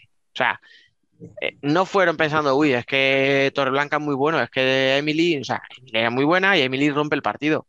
Pero, pero yo creo que hizo un, hicieron un partido muy digno y de hecho, joder, están hasta casi el último minuto con opciones. no, y tuvieron. Yo no sé si lo veréis así, pero mi sensación es que Torreblanca empieza a perder la final el día de Peñas Plugues, Sí, porque les obliga a jugar muchísimos más minutos de los que yo creo que tenían previstos sí. que jugaran Emily y Vía. sí. En condiciones normales, sí. de ahí, En condiciones normales, sí, pero viendo lo que hizo luego en semis, tengo más ya, Ya, Eh, ya, pero va sumando, va sumando minutos a las piedras. Sí, sí, minutos Ya, de pero- tensión y de pero en correr. y semis, sí. pero en semis podías haberle quitado los minutos. sí, sí, sí, eso está claro. Claro, por Ya, eso me pero- queda la duda de si en cuartos lo Pero habría es, hecho que igual. ya, pero es que ya en semifinales estaban fundidas. Sí, es que. Ya llegaron a las semifinales pensando Sí, de, bueno, mira, este es el último partido que vamos a ganar. Bueno, es que yo creo que llegaron a la Copa fundidas y en cuartos acabaron de fundir. O sea, porque la verdad es que fue un partido, el Peñas Club les echó mucho. Más de lo que, como dice Dani, más de lo que pensaban. Mm. Uy, no, ver, de hecho, de hecho, el 5-3, antes del 5-3, tiene dos ocasiones en la Peña para, para empatar el partido. Sí, sí. O sea, yo para mí la Peña estuvo muy bien. Sí. Para mí, muy bien. A lo mejor ahí se ve un poco quién tiene más experiencia y quién es quién era el novato. Que también, que no. También. Pues el estado de forma era es mucho más favorable a Torreblanca, pero por experiencia, la experiencia era toda de Peñas. No, no. sí. Bueno, pasamos a la primera semifinal. que fue la UA, la eliminada. ¿Qué nota le dais al torneo que ha hecho la UA? Pues yo un 6. Yo, Y puede parecer injusto, ¿eh? yo sí. ta- Yo un 6-7 también. Sí, Mm. yo más no le pongo tampoco. ¿eh? Me Menos tampoco, decepcionó un pero poco en semifinales. Ahí está, Fran. En es que, me es que el regusto que deja el torneo no es del todo bueno. No, o sea, sí. realmente la- los cuartos de final que hacen a mí me parecen para enmarcar, porque se jugó a lo que ellas quisieron Sí. 35 de los 40 minutos. Mm. Y además jugaron un fútbol sala buenísimo. Sí, sí. Fantástico. Además, es que, o sea, o- ojo Pero- al equipo como está entrenado, ¿eh? O sea, quiero decir, eh, se veían una serie de movimientos, una, o sea, todo súper trabajado. Llevan que- así todo el año. Sí, por eso, por eso digo. Entonces, claro, si fuera cuartos, pues un 8, un 9. Problema, el problema es que en semis no aparecieron. Que es verdad que, que pierdes No. a Zarana Balón en el primer minuto de los cuartos y te repones, pero ya la tienes, la pierdes para semis. La pierdes no físicamente porque está en el campo, pero no está en condiciones. Eh, es verdad que yo, ya fuera bromas del tema de lo de los porteros, Ana Romero la tenemos mucho cariño, pues, se, pues, se pasó por aquí y es un amor de mujer, pero no tuvo su día. O sea, se come un gol fácil, si no dos. Sí. Cabeza. Que cuando entra ya el partido estaba perdido, bueno, vale, pero no sabemos qué hubiera pasado si tú no te meten ese gol nada más empezar la segunda parte. Entonces, ish, no sé. Hubo cosas ahí que muy, o sea, como que estaba mucho peor de, de lo que estaba en el día anterior. O sea, hubo mucho cambio para mí de un día para otro. Yo, yo las vi llegar a jugar a las semis como que ya habían cumplido, eliminando al Corcón. Porque no salieron, salieron como, no quiero decir que salían sin tensión, pero esa es la, la imagen que transmitieron. Mm. Que salieron, bueno, salimos, vale, ya está, a ver, a ver. Y luego les vi demasiado miedo a Emily y a Vía. Demasiado. Sí. Demasiado respeto. Mm. Bueno, cada vez Sí, que. Emily tenía balón, iban dos a Emily. ¿eh? Dos. Sí, pero no, pero si te fijas, iban dos, pero no la entraban. O sea, la- se quedaban a, a un metro mirándola. No, no, no. Pero, por ejemplo, Dani, que has dicho tú antes, yo sé que eres muy, eres muy hater de cambiar a los porteros a, a mitad. Por eso Vale, he aclarado eh, que esta vez lo decía ya en serio, sin, Sí, sin no, sí. Y es cierto que no lo hizo bien, ¿eh? Pero igual, es que claro, es que nunca lo sabes, pero igual sí lo hubiese hecho bien. O sea, que en ese partido no. Que sí es cierto que, para a mi opinión, el gol de cabeza eh, es un error. Porque tienes que, estás en tu área y mides, yo creo que le saca una cabeza y media a Vía. Y el de la falta. También me Ah, parece de la falta, sí. Pero Sí, ahí claro. también creo que también es parte de la barrera. Pero ¿y quién la Sí, coloca? Ahí, No sé si es No, colocado. no. No, o sea, creo decir, que se mueve, ¿eh? es que, vale, eso quiero decir, perdón. Es un error de ahí. colocación. Sí, no, es un error de la, de la de la barrera que se va. Ahí Eso es. está, ahí está. Yo creo Bueno, que es error de la barrera que se va. Pues lo que decíamos antes, le tienes miedo a Emily. Ves lo que viene, Sí. que va a Sí, sí, chutar sí. y te apartas. Y me aparto. Yo, Y no, yo es que al final, en resumen, yo creo que el problema de la UA fue ese que, que sabía muy bien lo que tenían que hacer en cuartos, pero en semis eh, No. Llegaron como con el objetivo ya cumplido Sí. y se, dejaron ir. Y no vale el tema físico, porque Torreblanca ya lo hemos dicho, que jugó con seis y la UA, si No. recuerdo mal, utilizó 10 jugadoras. O sea, tenía, Sí. no te digo tres rotaciones completas, pero, pero casi, casi. Torreblanca hubo un ver, momento que no sé qué. Uy, perdón, Fran. Sí, sí, habla. Que Torreblanca no sé qué fue. Yo creo que fue la segunda parte. Que estaban dos tumbadas delante del banquillo de Torreblanca y estaba el fisio eh, eh, intentando estirando los gemelos a dos jugadoras. Sí. ¿eh? Ahí Sí, me sí. muertas. o sea, estaban finas. Sí, yo mira, yo cuando pasó la UA contra el Corcón, dije en semis, si siguen con este ritmo, pasan por encima de, de Melilla. O sea, viendo cómo acabó Melilla el partido contra el Peña, que ya tenían ya acabaron fundidos, digo, apuesto que pongan el mismo ritmo, van a pasar por encima. Sí, lo que pasa es que da la de sensación de que ya llegaron que- igual. Sí, ese es el problema. Que yo Sí. creo que a la UA le faltó ritmo Que no les, no les aguantó el físico tampoco. Lo cual es un problema por lo que os No, decía. Porque no es que y- tuvieron una rotación entera más. O sea, tanto en Claro. cuartos como en Sí, semis sí, sí. jugaban con una rotación entera más. Sí, pero igual no han, no han preparado de la forma física que se ha preparado en Melilla.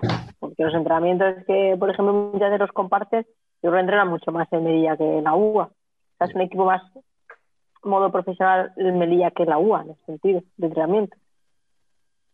Entonces, quieras que no, un- tu entrenamiento. pero a ver, pero ¿por qué? Pero porque, porque Melilla profesionales casi todas, por no decir prácticamente todas. Y en la Claro, UA no.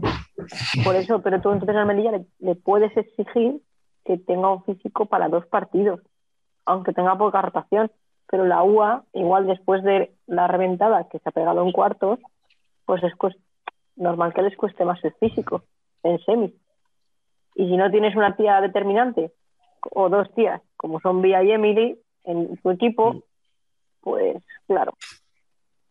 Y Exacto. las que tienes las fallas. Ese es el problema de la UA durante toda la temporada.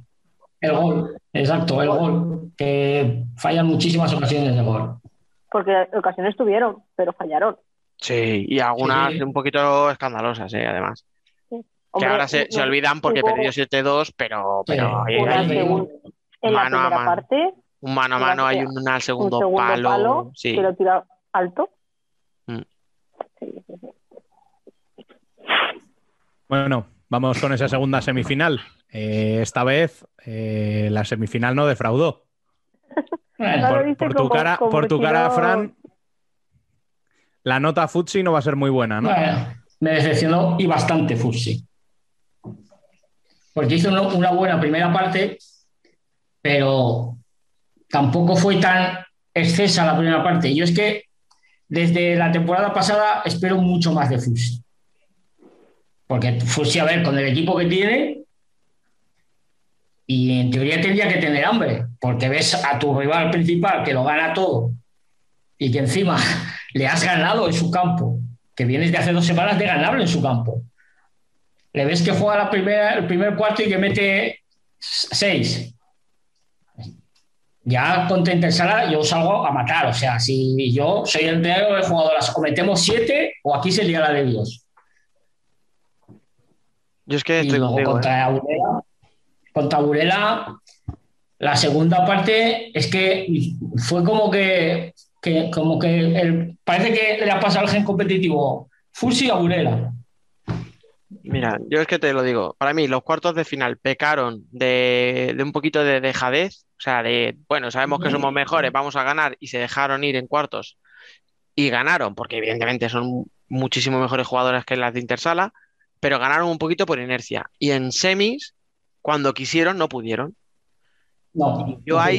Hay mu- o sea, no sé, tampoco quiero yo ahora soltar aquí todo el rollo de golpe, pero a mí hay muchas cosas del partido de Futsi contra Burela que no me gustan. O sea, no me gusta, por ejemplo, que solo utilicen seis jugadoras o siete. Bueno, eso, ¿vale? O sea, hay jugadoras que te pueden gustar más o menos, pero por ejemplo, Gaby, Gaby venía de hacer dos goles eh, y hizo un partido muy bueno en cuartos y no la das ni un solo minuto, ni uno. Aunque sea una rotación de dos minutos, a ver si entra con ganas, a ver si te aporta algo distinto, ¿sabes? A ver qué te cambia. Eh, ¿quién más hay que no juega tampoco ni un minuto? Eh, una de las gemelas. Sí, sí, sí, sí, sí, Eh, efectivamente. Laura. Laura, eso es. Sí, Irene Laura. jugó, sí, Laura Córdoba no juega, efectivamente. Nada, ni un minuto. Pues te digo lo mismo. Prueba, prueba a ver qué pasa, ¿sabes? Luego el portero jugador tampoco es que haya un, unas intenciones. Sí, hay un par de jugadas buenas. Hay una jugada de, de, de Leti, es, me parece en banda muy buena, que se va también de un par de ellas. Creo que sí. Hay un pa- luego eh, Anita también tiene un par de arrancadas de estas de las suyas desde atrás, que se marcha también de dos. O sea, pero son cositas así como individuales, no, no son jugadas colectivas, no hay. Luego el tema de las faltas que protestaban, pues eh, yo sinceramente es que si, si, si he hecho en falta algo, es- un par de doble penalti más a favor de Burela. Entonces, eh, Mm. no sé, a mí ya os digo, a mí se me queda bastante cojo el campeonato que hicieron, o sea, yo, yo las suspendo, porque es verdad que están a un solo gol de Burela, Yo tampoco. pero es que en cuartos tampoco habían demostrado esa superioridad en, en teórica. Voy a. Voy A ver, está un solo gol de Burela en el marcador. En el marcador, pero lo que es la segunda parte es que no, no existió Fusi en la segunda parte. La Es segunda que parte encima, no. después del gol, y después del gol fue peor todavía. Después del gol ya empezaron lo que hemos hablado de Alcorcón, cada uno la agarra por su cuenta. Y a protestar. La agarra por su y a protestar, y a protestar. Y lo de las 6-7 jugadoras, bueno, esa es la, la historia de, de, nuestro querido Andrés Sanz. Bueno, con lo del tema de las protestas hubo un gran momento en el que una jugadora desde el banquillo, no recuerdo ahora mismo quién fue. Que lo digo yo, Leti. empezó, empezó a gritarlas a las que estaban en el campo: ¡Dejad de protestar! ¡No os preocupéis de los árbitros! Hay que, hay que hacer nuestro juego, tal, no sé qué. Y dos segundos después, dos segundos, ¿eh? Jugadora al suelo y esta misma jugadora pegando voces al árbitro: ¡Eso era falta! ¡Es que no puede ser! Es que... Fue fantástico. A ver, que cuando estás en medio de un partido, pues eso, eso puede ocurrir. O sea, fue, fue, una anécdota, pero, pero me hizo mucha gracia, o sea. Yo, yo os iba a decir que a, mí la primera parte de Futsi me gustó. Así, porque me pareció que, bueno, que tenía las ideas, eh, me pareció la verdad una buena primera parte de ambos equipos. ¿eh? Eh, muchas muchas oportunidades, muchas ideas y venidas. Fue vistosa, además la primera parte fue vistosa. Lo que pasa es que es cierto que eh, lo que dices tú, Dani, sí, un poquito más de, de Futsi sí esperaba. Y yo esperaba también. Venía de cuartos de ganar, pues eso, de ganar, porque simplemente no tampoco se complicó la vida. Sí, sí, al tran tran. Al tran tran, sí. Y, y no sé, era, era momento para poner las cosas claras contra Burela y decir, aquí estoy yo, soy Futsi y hoy te voy a ganar y voy a mm. demostrar que te puedo ganar y que yo sí soy el mejor equipo. Sobre todo, claro, sobre todo porque veníamos de la polémica de los playoffs, eh, de aquello de que si me has ganado la liga porque yo no estaba, pues ahora sí estás. Sí. Exacto. El partido, el partido es lo que yo me esperaba, o sea, un partido más, yo creo que lo hablamos antes del partido tú y yo, Rubén, que, no me acuerdo con quién estábamos, que nos decía, oh, va a ser un partidazo. Y yo decía, ojo, partidazo, pero de intenso. O sea, no esperéis goles. Va a ser un partido con un resultado corto, eso estaba claro. A lo mejor no un 1-0, me esperaba un 2-1. Yo qué sé, ¿sabes? Pero que estaba claro que iba a ser un partido tenso, rocoso, de pelea, no sé qué.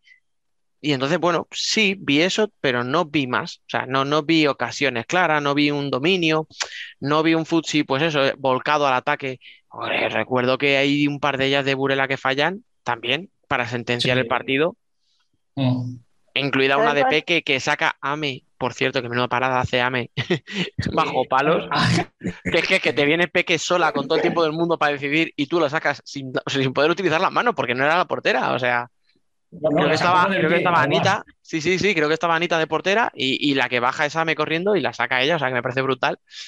Pero te quiero decir que te podían haber sentenciado con esa y con alguna otra. O sea, pero bueno. A mí lo que me pareció igual que era diferencial fue eché de menos a, Ari, que viene haciendo muy buena temporada, pero sí que la he echado de menos. Porque en, Burela estaba Dani, que Dani es a la, a la que le hacen la falta, la famosa falta de los dos metros más delante y el gol de Burela. y es a Dani la que le hacen la falta. Y mm. Ari, la y para ese juego el 3-1 para Burela es imprescindible. Al igual que el 3-1 del juego de fútbol y no, no vi a Ari con esa capacidad de, de generar peligro como lo estaba viendo Dani. De esto te, doy dos apuntes. Eh, Ari, yo la tenía aquí apuntada como que me pareció una decepción, porque sabemos quién es y sabemos lo que es, y, que no te metas con ella porque te mete cinco goles el próximo día y te calla la boca. Mm. Pero yo para mí hizo un torneo muy flojito, ¿eh? O sea, hizo un torneo muy flojito y en semis no se la vio prácticamente en ningún momento. Y al revés, Dani sin, ser la super pivo dominante y tal que, que, ha demostrado ser en la Copa, pues lo hizo. O sea, me dijo alguien, por cierto, yo como tácticamente soy nulo y no tengo ni puta idea, yo me fío de lo que me cuentan, y es que Julio le gusta mucho jugar 4-0, pero Lucas, el segundo, que es el que estuvo dirigiendo, recordemos que estaba eh, confinado Julio, me dijeron, no, pero Lucas sí que le gusta mucho jugar 3-1. Y ahí Dani va, va a estar muy cómoda. Y coño, lo clavó. O sea, lo clavó. El que me lo dijo. Porque jugó de espaldas, pero que jugó un, a jugar un torneo brutal. O sea, para mí casi sí. O sea, no sé si decirte para ser la mejor pivot del torneo, porque si consideramos a Emily Pivot es complicado, pero, yo creo que si Emily no hace los goles que ha hecho, el MVP se lo lleva a Dani. Claro. Pero, es que además ayudaba pero porque- muchísimo, descargaba, eh, te aguantaba la posición, o sea, vamos, a mí ya os digo, o sea, como, como, como lo que es el pivot de fundamentos de toda la vida, me parece que ha hecho el mejor torneo, o sea, la mejor del torneo, quiero decir. Sí. Es que con, con Dani en pivot era muy fácil salir de presión, porque se la aguantaba. Lo que, lo que hacía Burela cuando Dani no estaba en pista era volvía a un 4-0, a salir de presión con, con juego cortito. Claro, porque, le faltaba la dos- segunda pivot. Claro, tenías las dos, ten- tienes las dos posibilidades de juego y quieras que no, a las defensas tampoco les lo pones fácil, porque no siempre estás jugando con la misma dinámica. Mm. Entonces, no sé, a mí eso, me, Dani me gustó mucho y Ale, Ale de Paz se hizo una copa espectacular. Sí. O sea, so- sobre todo la, la- la segunda, bueno, a mí la segunda parte, no solo en ataque, sino en defensa, me parece. A mí, vamos, lo que has dicho es mi, mi- mi top 3 del torneo.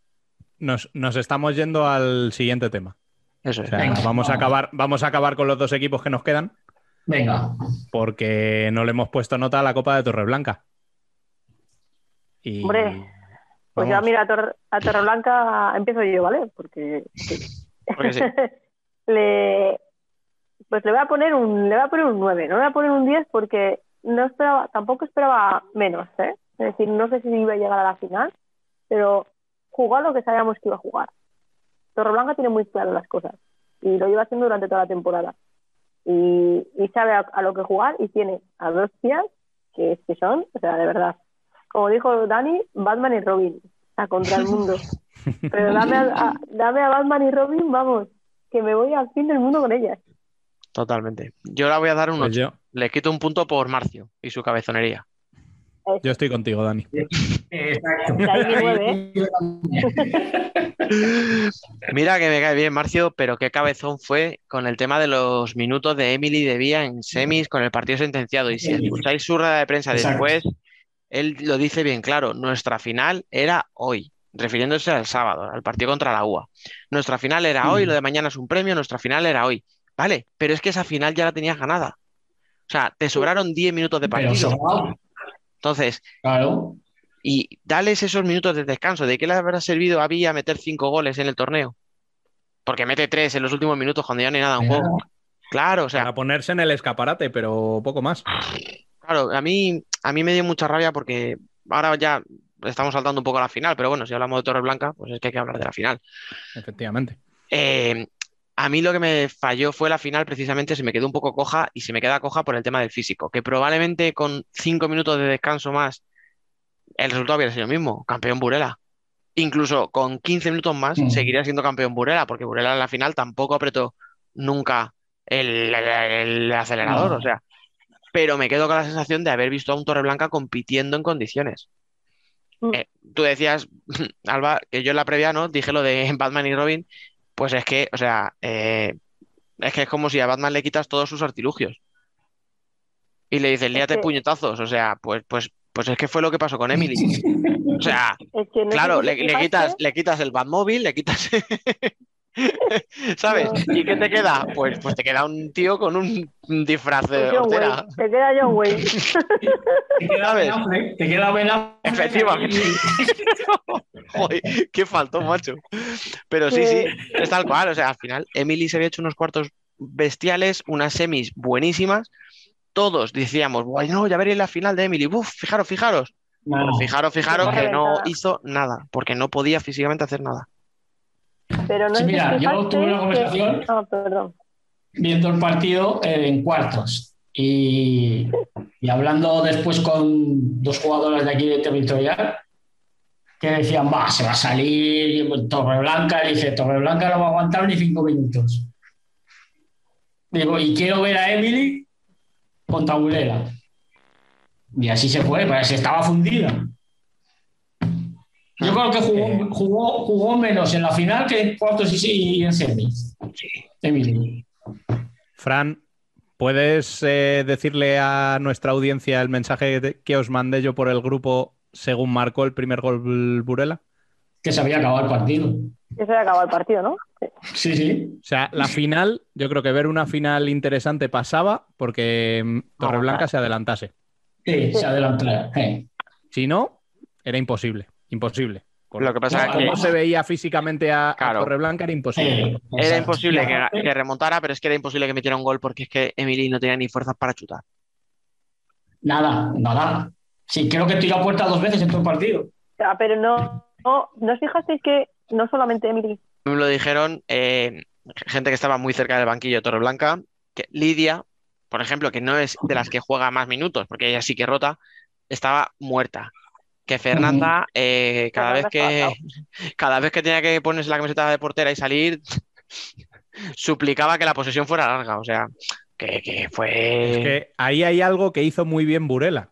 Y es que cuando salieron de 5, cada vez que el balón salía fuera, no tenían prisa. Le dejaban a Fernanda que se pegase la carrera. Sí, sí, sí. sí.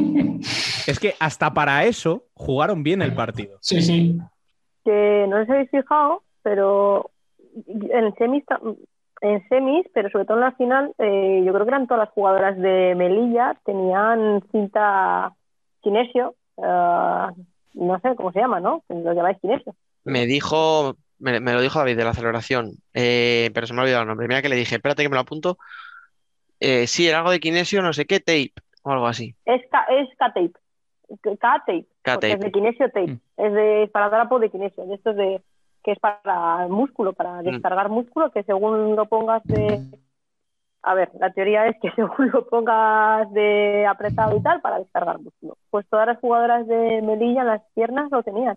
Emily, Fernanda, Vía, Todas. Lidia, todas. Sa- incluso Todas, Sara, todas. sí, sí, ya te digo, ya a mí me lo dijo este y yo me fijé. Todas las que estaban en- jugando, todas llevaban cinta. Y eso es para descargar, pero ¿por qué eso? Porque estaban muertas físicamente. Bastantes que llevaban piernas después de los dos partidos. Correcto. Y toda la Vamos a temporada. ver.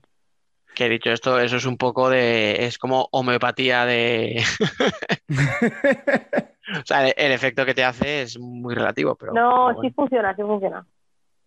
O al menos eso que. Pero no te creo. recupe- pero no te recupera el agotamiento, te quiero decir, que es lo que les pasaba, que estaban agotadas. No, pero A ver. igual sí evita que te dé antes un calambre o que se te suba el gemelo. Bueno, vale, aceptamos barco. Se está cortando.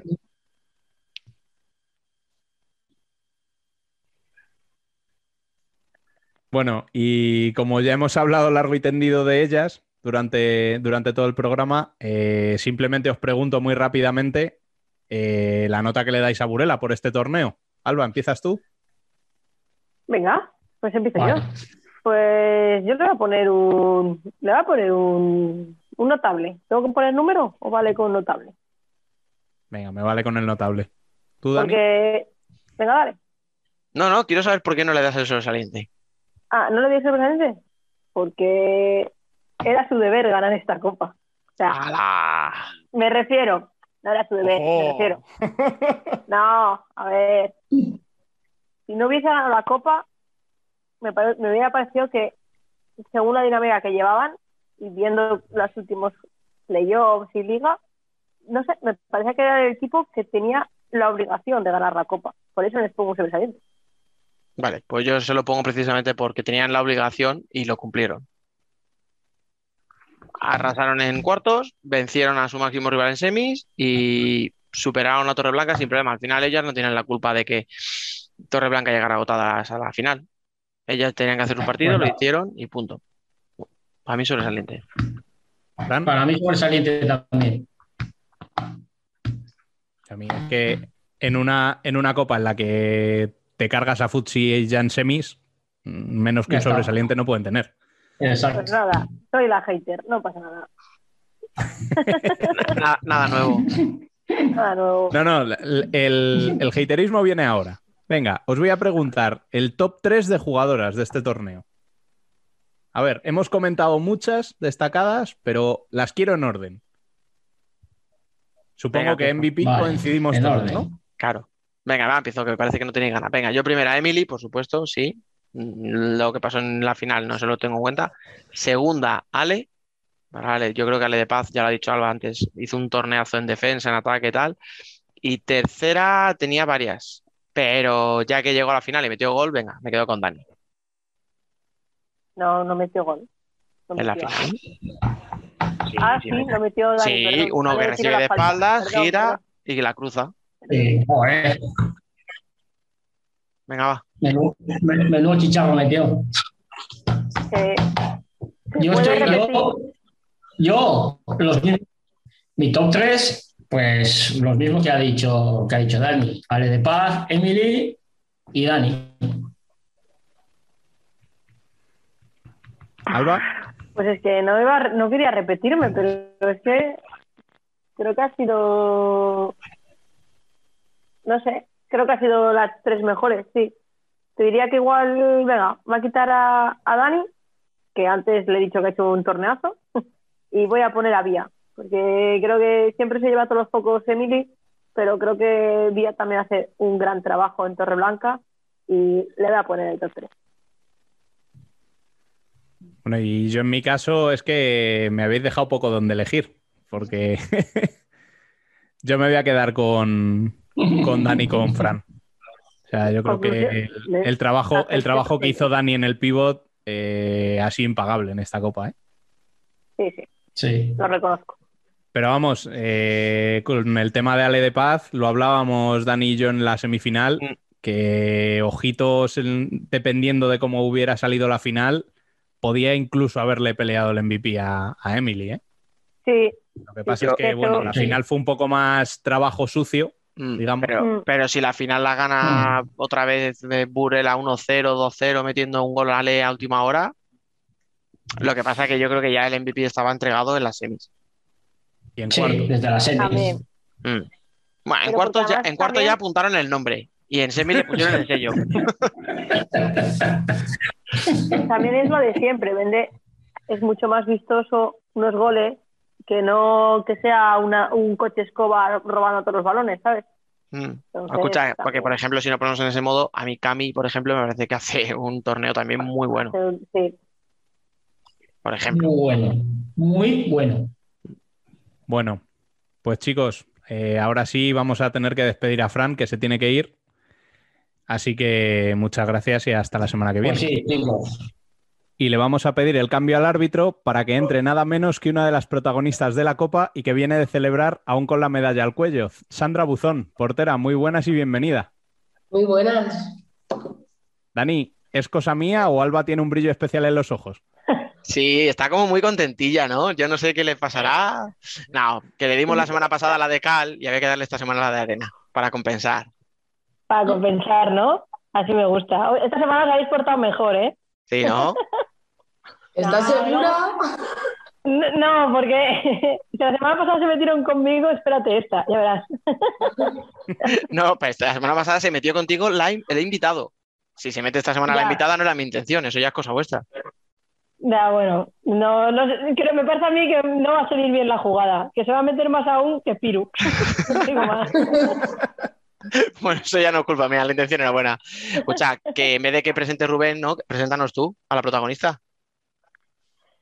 Eh, venga, vale, pues lo presento. Pues bueno, ya ha dicho Rubén, eh, Sandra, eh, cántabra de nacimiento, ahora mismo portera de Burela y yo creo que es una de las mejores porteras de, de la, de la- Vamos a dejarlo de la liga.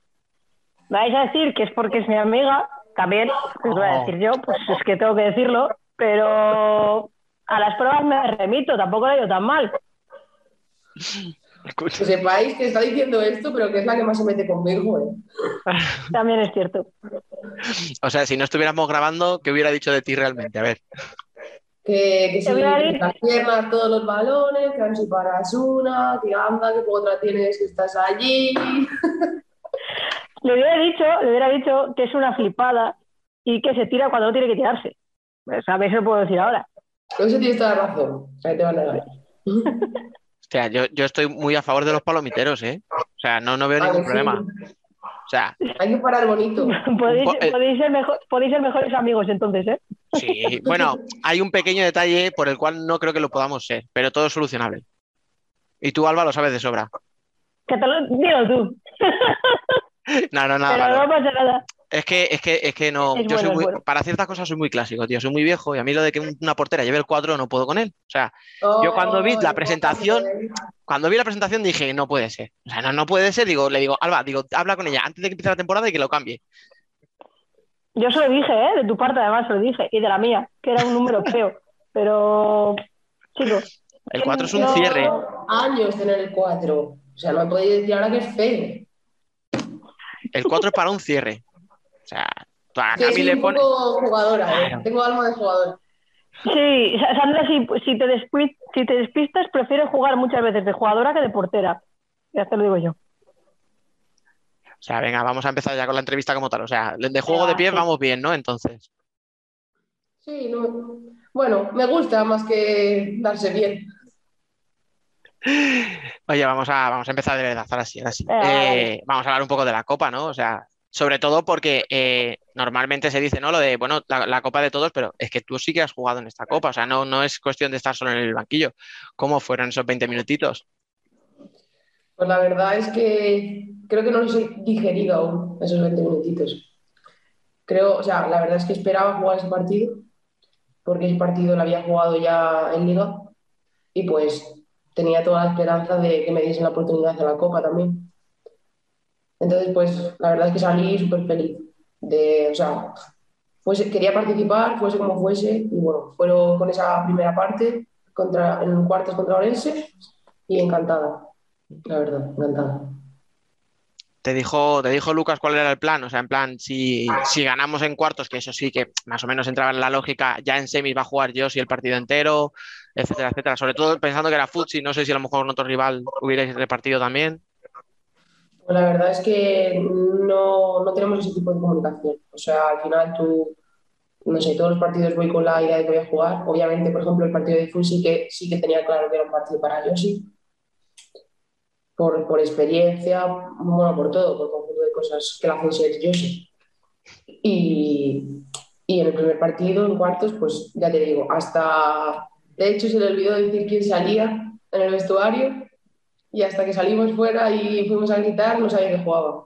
De hecho, cuando lo dijo, la verdad es que casi salto a la grada, vamos. Escucha, si haces lo mismo en todos los partidos, tú con disimulo te pones debajo de la portería. Hombre, me quito el peto, salgo. Tú, claro, vas, de- una vez que hagáis el grito, como que queda cosa, te quitas el peto, vas andando hacia la portería y luego ya si que que te llamen y ya, ya Claro. vuelve. A ver si tienen, no les da vergüenza y me dejan. Oye, hablando de eso, de quitarse el peto y entrar, y ahora ya dejo a Alba que te haga unas cuantas. eh, el tema este, por ejemplo, que se ha puesto nuevo este año, de que cuando tienen que atender a alguien, sea quien sea, incluso la portera, tiene que salir, hace que tú, por ejemplo, normalmente, pues no sé, llevas siempre, vas totalmente uniformada, has cambiado algo este año, pues no sé, pues mira, sí, antes llevaba las zapatillas desabrochadas y ahora las llevo siempre abrochadas, no sé, ¿alguna cosa distinta? No, la verdad es que no. Encima es que yo es más dura que vamos. No se queja de nada, nunca me ha dado. Lo que llevamos de temporada no me ha dado ningún susto. Alguna falta así rara de decir, uy, que me la expulsan, pero, pero no. Ah, e igual. De hecho, siempre me dejo las espinilleras, todo atado. Estoy preparada, lo que pasa es que no salgo, pero yo preparada estoy. Joder, es que de verdad, ¿eh? No puedo con eso típico de que ves que va a entrar alguien y de repente que si se está ajustando la espinillera, que si las medias bajadas, que si el no sé qué, espera, quítate el anillo, me pone muy nervioso, ¿eh?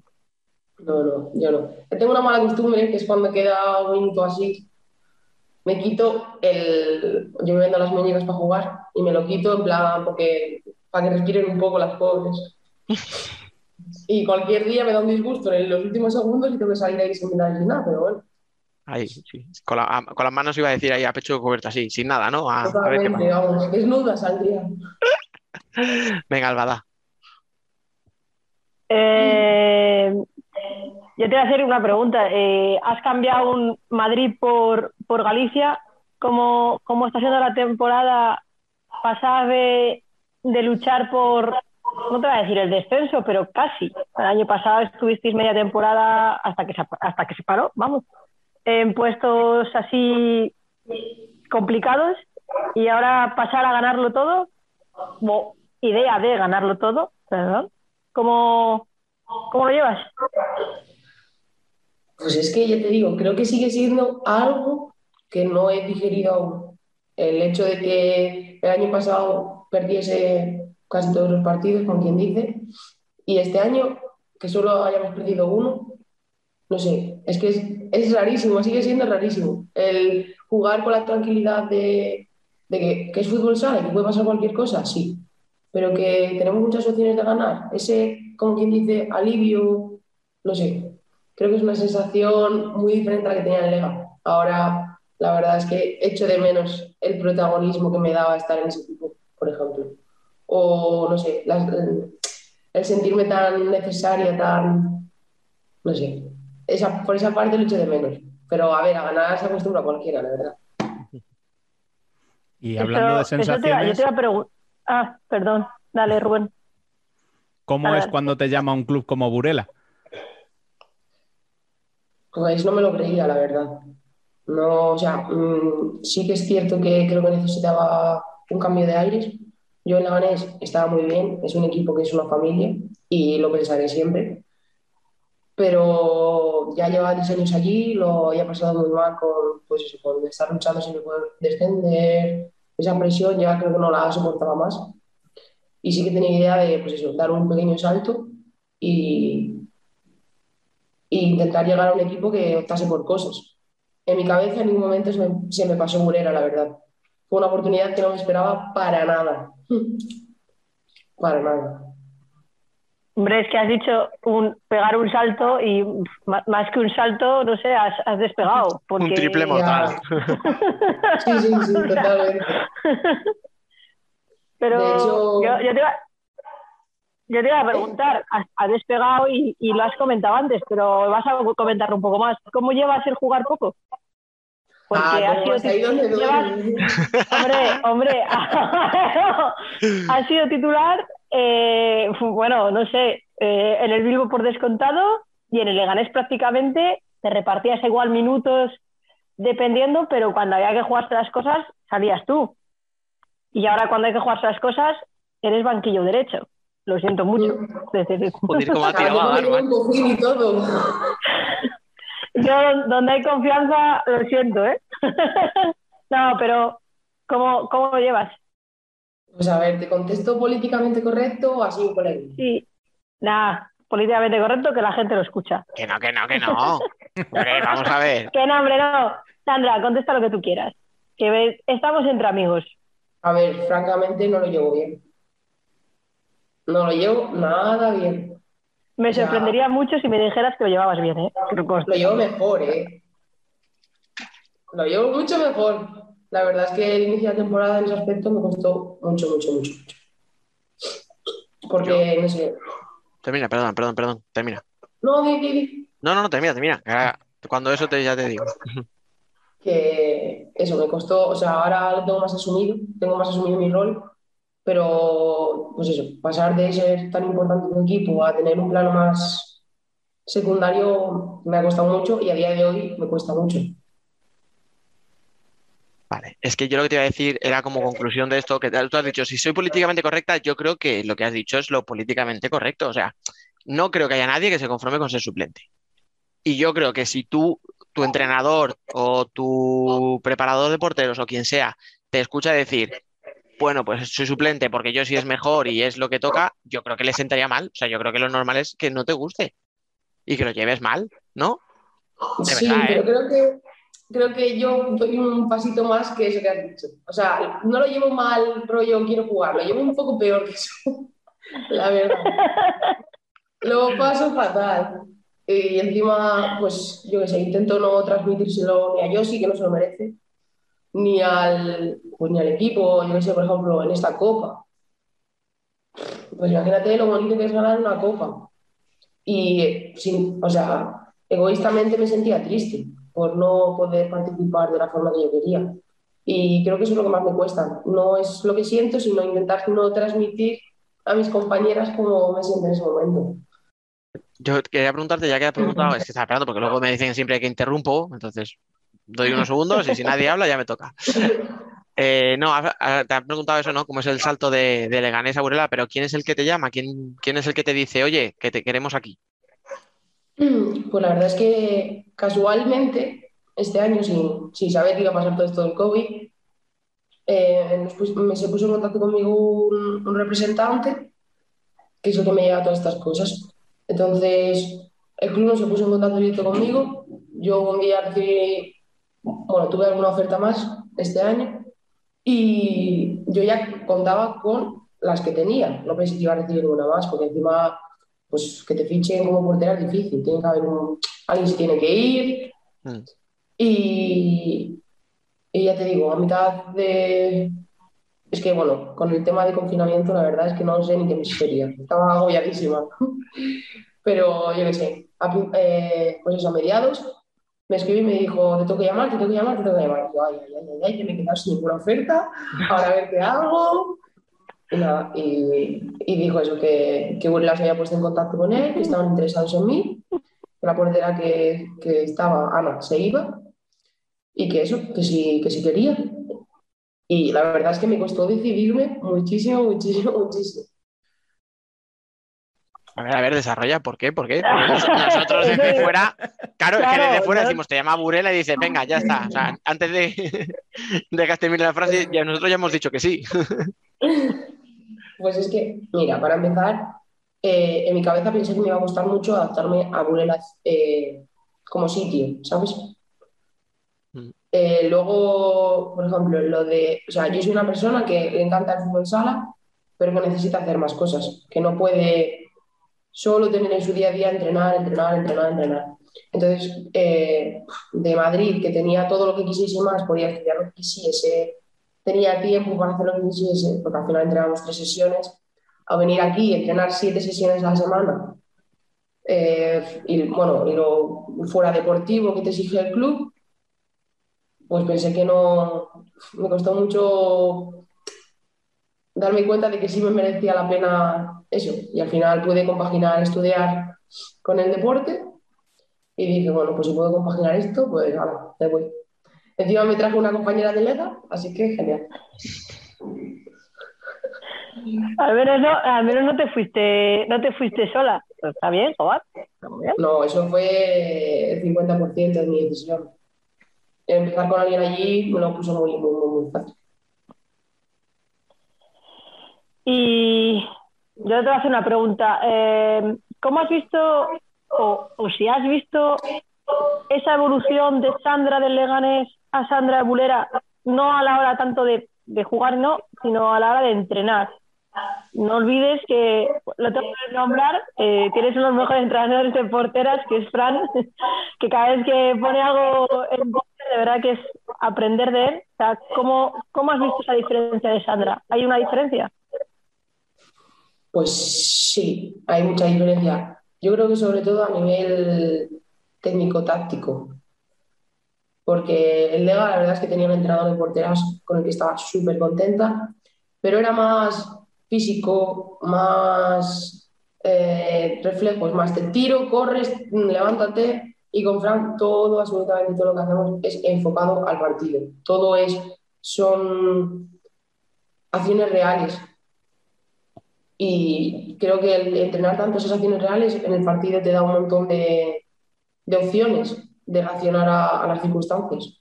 Y la verdad es que creo que soy mucho mejor de lo que era. Oye, ¿me permitís? Es que me lo ha puesto a huevo. Me lo ha puesto a huevo Alba mencionando a Fran. ¿Me permitís que os ponga una cosita? Hola, buenos días, ¿qué tal, Sandra? Bueno, espero que estés un poquito más recuperada de- del viaje, que fue un viaje bastante duro.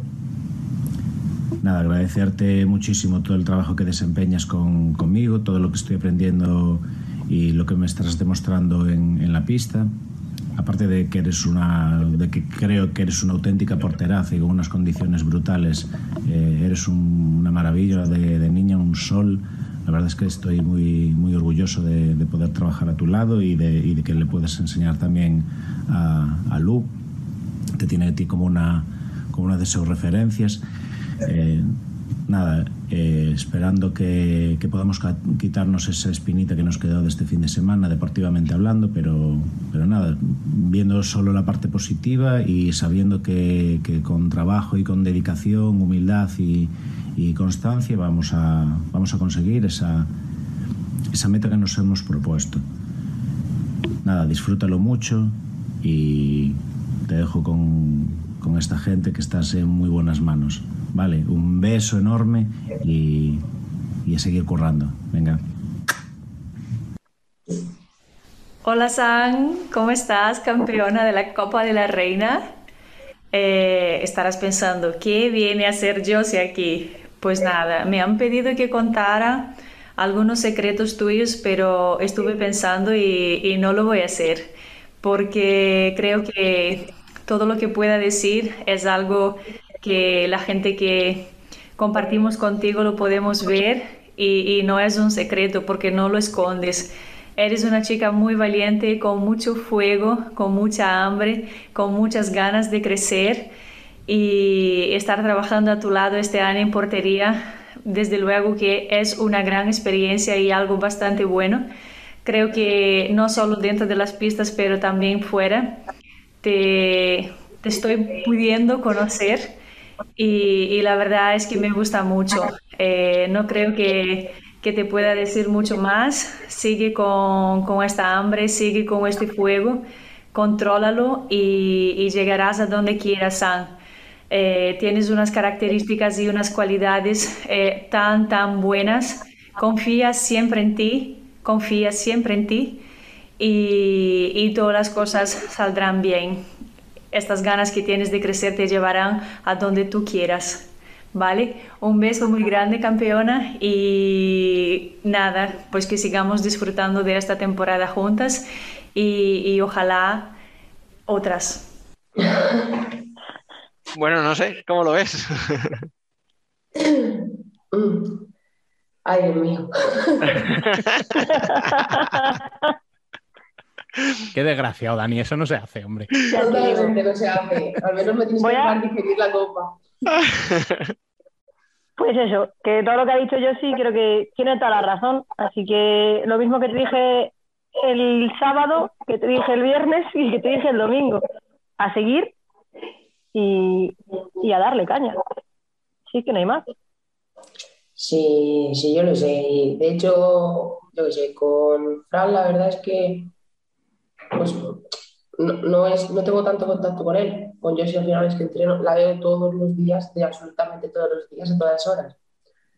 Y lo he hablado con ella muchas veces. De hecho, muchas veces la tenido que pedir perdón. No sé si con motivo o sin motivo, porque no, no, creo que no soy objetiva si me he portado mal con ella o no he estado cuando lo necesitaba. Pero he pedido muchas veces perdón por cómo cómo me pongo después de un partido. Nunca contra ella, pero no sé, al final, pues yo cuando jugaba me gustaba que mi compañera, ¿sabes? Pues que no estuviese mal, porque me hacía sentir mal, o que, ¿sabes? Que estuviese ahí. Y yo creo que no he estado a la altura de eso muchas veces. Y bueno, si ve esto, pues que la vuelvo a pedir perdón, espero mejorar en, en esto, creo que también es el deporte. Y pues eso y tú eres una pelota y a ti no te puedo hacer caso, que me estás todo el día peloteando. o sea, nada más empezar, ha dicho que no hago más que meterme con ella y ahora dice que soy una pelota. O sea, aquí. No, es que Alba, cuando lo hago mal, me pelotea. Y cuando lo hago bien, me saca 350 defectos. Es así, Daniel. Mi niño no tiene punto medio. Si cuando lo haces mal y estás en la mierda, te meto más caña, no sabes. reviento ya está. así, así al menos mantenemos la amistad. claro, así poco a poco. Bueno, escucha, ya el truco ya lo tienes cogido entonces, ¿no? O sea, cuando te empieza a decir, oye, qué bien has estado hoy, dices, joder, vaya partido de mierda que he tenido que hacer si me está diciendo esto. Es una táctica. Bueno, oye, yo creo que para, para, vale, con Fran os veis una vez, ¿no? Nos dijo en su día Fran que entrenáis una vez a la semana con él. Más luego los viajes, que yo le vi por allí en, en Las Rozas, estuvo con vosotras. Me costó reconocerle, porque con la mascarilla es muy difícil reconocer a la gente, pero bueno, con ese pelazo que gasta era, era, era, fácil de distinguir.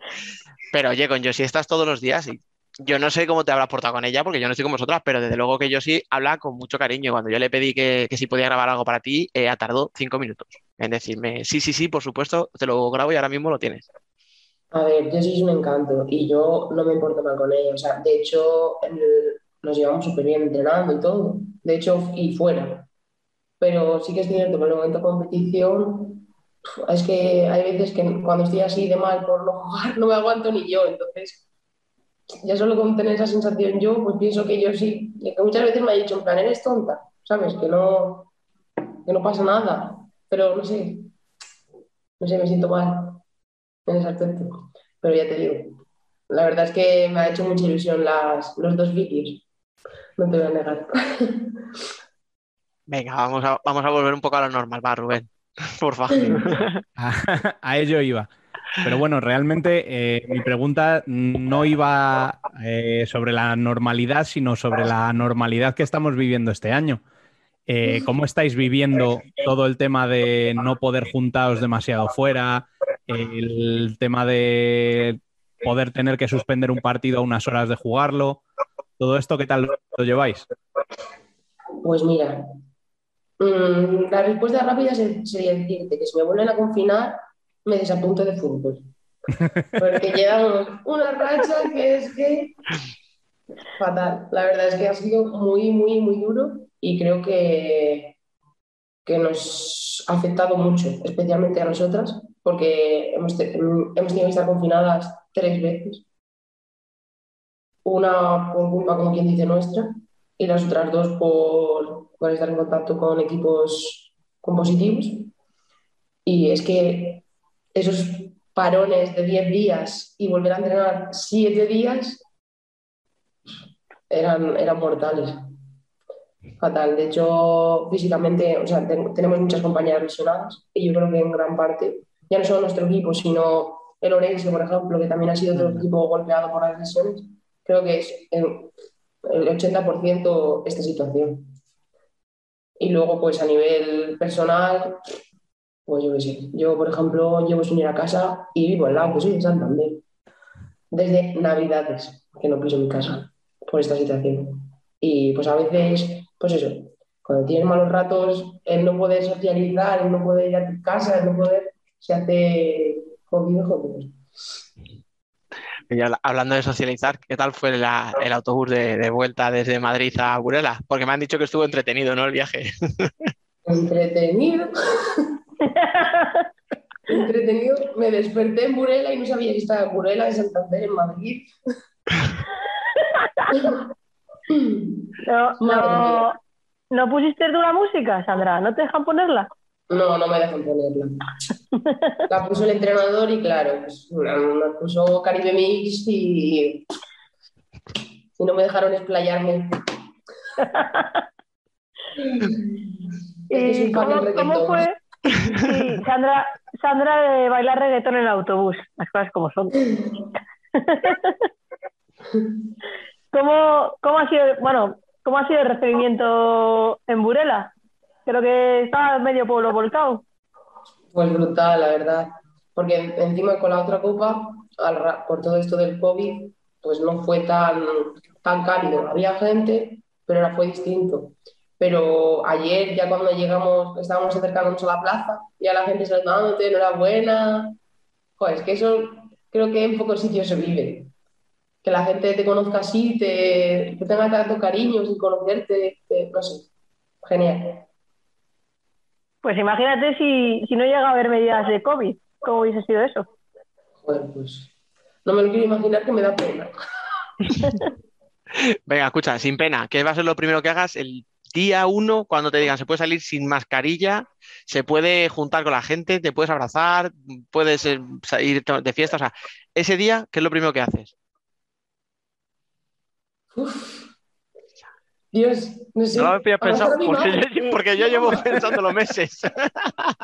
yo, yo lo tengo clarísimo. Pues la verdad es que creo que emborracharme un poquito, pero que esto no lo escuche Burela. Nada. Hoy ponemos un pitido. Claro. Y meterme en una discoteca que tengo unas ganas. Lo, tenía claro, ¿eh? Te estaba diciendo que no sabía, pero fijo que lo tenía claro, vamos. Me tenía que hacer la buena, pero mamá te quiero. esperemos que en el club no lo escuchen, esperemos que tu madre sí. Claro, exacto. Bueno, oye, hablando de, todo un poco, eh, hablando de compañeras, em, ¿qué te ha sorprendido de ese vestuario? O sea, me refiero a lo deportivo porque todos conocemos a Dani, a Silene, yo que sé, a Peque, a, tantas, tantas jugadoras, pero realmente, ¿o quién te ha sorprendido o quién te ha sorprendido? Que no te esperabas que fuera así. Pues me han sorprendido sobre todo dos personas.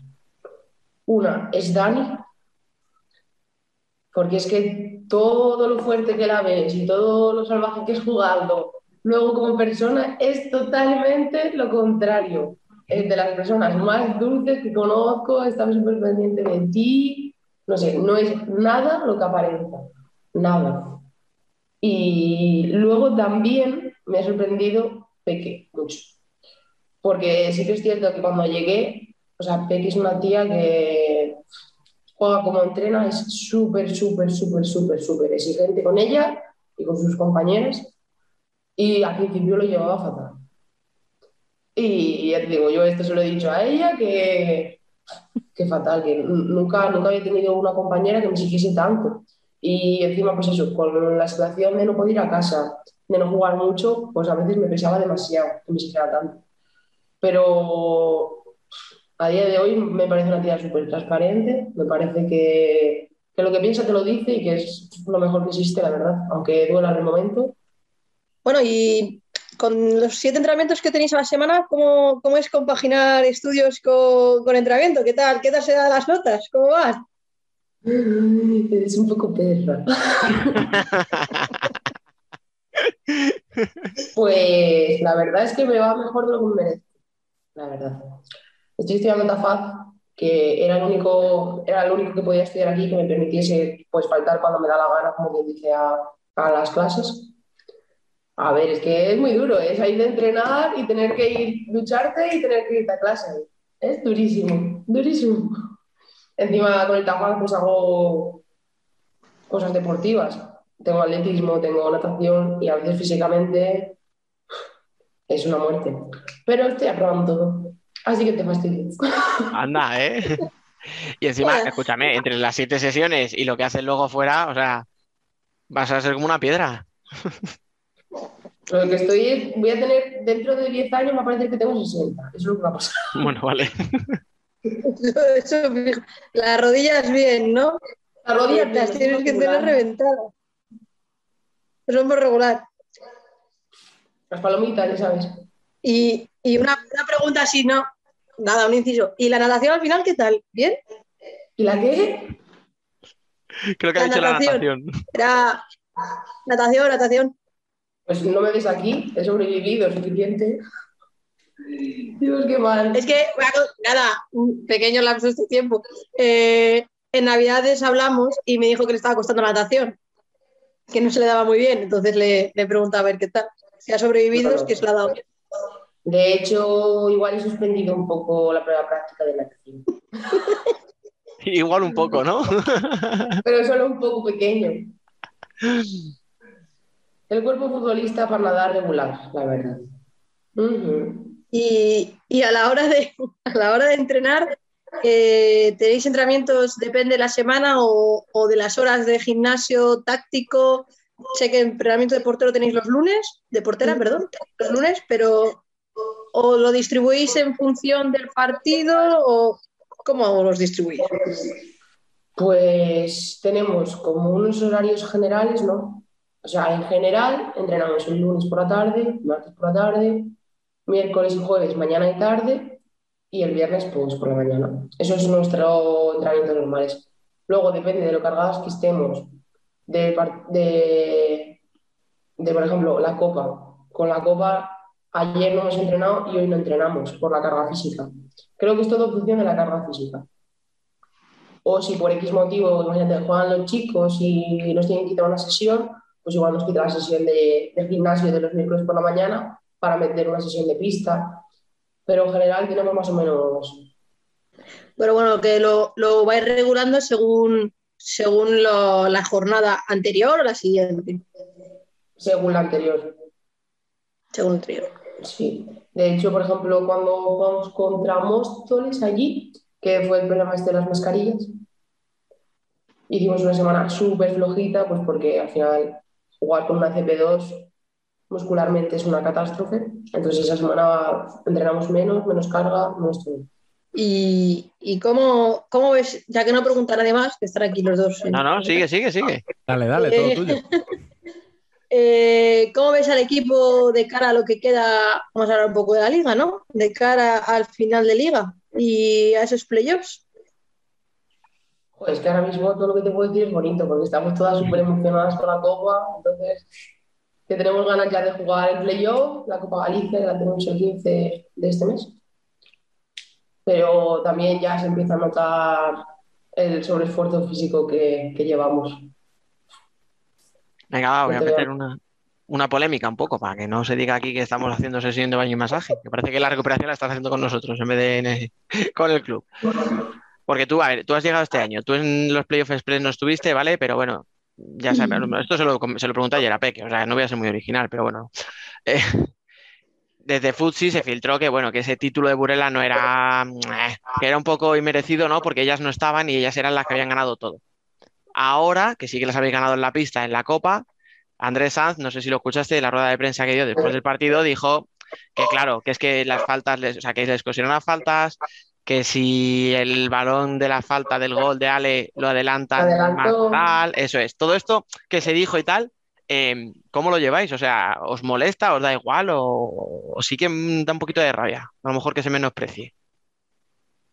Pues mira, la verdad es que yo sé, después de ganarlas y después, después de haber perdido aquí en casa contra ellas y en la Copa pasar a la final ganándolas, creo que en verdad sí nos llamó la atención, no te lo voy a negar, si lo comentamos, pero creo que nos dio un poco igual. Al final, pues mira, si, si es su opinión, la libre expresión, ¿sabes? Que piense lo, lo que, lo que quiera. Creo que, no sé, la gente que vio el partido tiene una opinión distinta. Creo que no, que no fue muy objetivo, pero bueno, él sabrá, o sabes lo que, lo que piensa, lo que piensa. Oye, hablando de Copa y hablando de partidos, la semi fue muy dura, pero luego la final, no voy a decir que fuera fácil, pero sí que vimos un Torreblanca que estaban desfondadas, o sea, cada vez que salían al, banquillo a descansar, uf, había caras, yo me acuerdo que me lo decía, me lo decía gente que estaba al lado, eh, sale Lidia descompuesta, Fernanda no puede ya, como tenga que salir de portera varias veces más, la da un ataque. Eh, Emily la vimos que se cambió, no sé si cinco o seis veces, que, que son más que en toda la temporada a lo mejor. Entonces, no sé si, si esperabais realmente un partido que, que- que os exigiera, digamos, poco en lo físico, si la hablasteis, si no, un poco lo que esperabais y si fue más fácil a lo mejor de lo que cabría esperar de una final. A ver, la verdad es que nosotras estábamos parecidas a ellas, en el sentido de que veníamos de dos partidos contra dos rivales muy, muy dignos, que nos lo pusieron difícil, al menos físicamente, y, y la verdad es que teníamos un poco miedo a la final por eso, a nivel físico estábamos un poco asustadas, pero luego pues la situación es que Melilla le pasaba lo mismo, que tiene una plantilla más corta que nosotras, juegan con menos y habían tenido mucha exigencia también en su semifinal. Y yo creo que iba a ser, lo malo es que iba a ser una final condicionada por eso, por los dos equipos destrozados. Solo teníamos, como quien dice, un día para descansar y quizás no fue todo lo emocionante que, pudo ser, porque creo que Melilla creo que tiene las cosas muy claras y lo que, lo que hace lo hace muy bien. Y creo que, ya te digo, la primera parte, sobre todo la segunda ya cuando nos metieron el 3-1 fue más, más emocionante, pero la primera parte vino muy condicionada por eso, por los dos equipos estábamos reventados, los dos queríamos ganar y no sé, creo que no hicimos ahí un fútbol muy... No me gustó mucho la primera parte. Yo es que yo, a ver, yo entiendo, por ejemplo, que luego cuando le preguntamos a Marcio, ¿no? Si, si, si no tenía que haber dado más descansos en las semis, cuando ya iban 5-2, 6-2, y decía, es que nuestra final no era hoy, era ayer, o sea, era, era el pasar a la final. Y yo creo que también es un poco, ¿no? Habla de, del buen trabajo que hacéis vosotras, que para ellos eh, llegar contra vosotras a la final ya era el premio. Y de hecho luego se vio que en la entrega de medallas, normalmente el equipo que pierde la final suelen estar muy jodidos o jodidas, y en este caso, hombre, nos gusta perder la final, pero se las veía muy, pues bien, celebrándolo, incluso os hicisteis una foto los dos equipos juntos, o sea, que yo creo que un poco también, ¿no? Eso influye. A ver, es que Melilla ya tiene, me parece que tiene un mérito lo que está haciendo, estar en una final de Copa, siendo su primer año como ascendida. Que te diga Alba, nuestro primer año como ascendida, ¿qué tal nos fue? Dilo, dilo. Nos- a ver, eh, llegamos a la final de muchas copas, pero de otro tipo. O Pero no la pista. no la pista. No, tú hablas de cerrar bares. Éramos más de tercer tiempo, porque en, los primeros, en el primero y en el segundo no teníamos mucho que hacer. ¿no? No, no sabíamos por dónde nos venían, vamos. Y, y lo que está haciendo, entonces, yo qué sé, ascender y llegar ahí y pasar de cuartos, llegar ahí, pasar a cuartos, pasar a la final. Es que quieras que no, aunque pensase que, no, que, que nos iban a ganar, es que pasase lo que pasase, que tendrían, yo entiendo que estuviesen súper felices. Es que una temporada de los. Lo ponían en su Twitter que habían hecho historia, y es cierto, o sea, al final habían hecho historia. Llegar a donde llegasen ya era un mérito, estar ahí era un mérito. Claro. Que se han ganado durante toda la temporada, claro. Entonces, pues en su cabeza estaba la acción de ganar y de perder, y cualquiera de las dos tendría que estar orgullosas de ella. Oye, de un equipo que pasara lo que pasara, iba a estar contento, a otro como vosotras que, que no os vais a conformar con nada. Yo esto que se dice, ¿no? Lo típico de, es que este grupo se ha cansado de ganar, no es tu caso, aunque tú ya desde que has llegado ya llevas tres, pero, o sea, ¿realmente alguien se cansa de ganar alguna vez? ¿Tú crees que eso te puede llegar a pasar? Porque entiendo que te canses de pelear por el descenso, pero de, de ganar. A ver, yo sí que creo que sin querer le puedes quitar el valor a ganar. Creo que, no sé, cuando, cuando ganas muchas cosas y no te suponen, te suponen un esfuerzo prolongado, no, ni más ni menos, creo que, si te, que tu sensación no es la misma cuando ganas algo. Ahora, esto te lo digo yo porque lo creo, no porque yo lo sienta, vamos. O sea, no sé, creo que, que eso, que no te acostumbras, pero que sin querer le quitas importancia. Pero ¿tú crees que es más desde dentro o desde fuera? Porque a lo mejor sí que nosotros tenemos la cosa de decir, venga, ganó el Burela otra vez, va, venga, ya está. Y como si fuera fácil, pero no sé si desde dentro, ¿tú crees que sí? A ver, yo creo que a día de hoy Burela no. O sea, Burela queríamos ganar y lo hemos vivido como si, ya te digo, como si fuese la primera copa. Pero no sé, creo que los equipos eso, que, que tienen un- una época buena, prolongada de muchas cosas, creo que por narices le tienen que quitar un poquito de, emoción a, ganar. ¿Tú te imaginas este mismo partido dentro de tres años, que en un, en un Burela que pues, haya seguido este ritmo que llevamos, y un Melilla que su primera copa y la gana? La sensación no puede ser la misma ni de coño.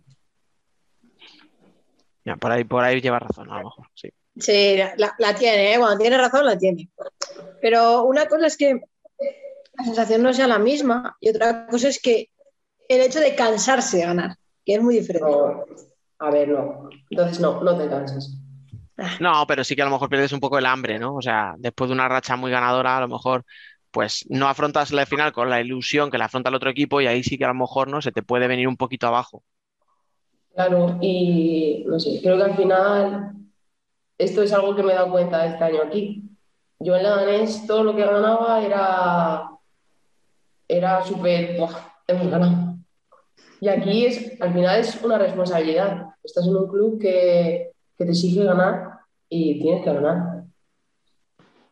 Y pues no sé, creo que son sensaciones distintas. Creo que las dos, ya te digo, ganar es ganar. Y más, pues una competición tan bonita como la Copa. Pero creo que no se viven igual, la verdad. ¿Y, dónde, ¿Y dónde hay más presión? ¿Donde necesitas ganar o donde tienes responsabilidad de ganar? A ver, yo es que, no sé, mi papel no es el mismo. Entonces, si yo fuese Yoshi y tuviese, hubiese tenido que jugar Fusi en la Copa, pues igual te diría otra cosa. Pero la responsabilidad de ganar o desciendes es grande. No sé cómo será de jugar por ganar, algo así tan importante y tan difícil, pero la de, la de descender ya te digo que dura es. Bueno, Dani, mantenemos esta pregunta para dentro de unos años cuando algún Cuando- día de estos. Cuando ¿sabes? sea titular de Burela y saquemos currículum. Sí, sí. Dentro de, no sé, venga, quedamos dentro de cinco años ya, por ejemplo, ¿os parece? Cuando, Ah, cuando, se jubile, cuando se jubile yo sí, porque si no, imposible. Yo lo siento mucho, pero es que. cinco años seguro. Hombre, escucha, Que, que yo le tengo mucho cariño más después del vídeo que me ha grabado, pero que no es una niña, ¿eh? No, no lo es, pero ya le gustaría a muchas niñas como yo. A mí, por ejemplo.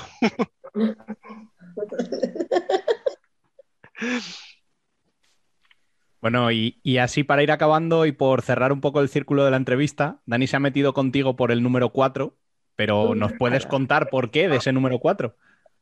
A ver si así Dani se va un poco a tu bando. Pues mira, la versión breve es que es mi número favorito.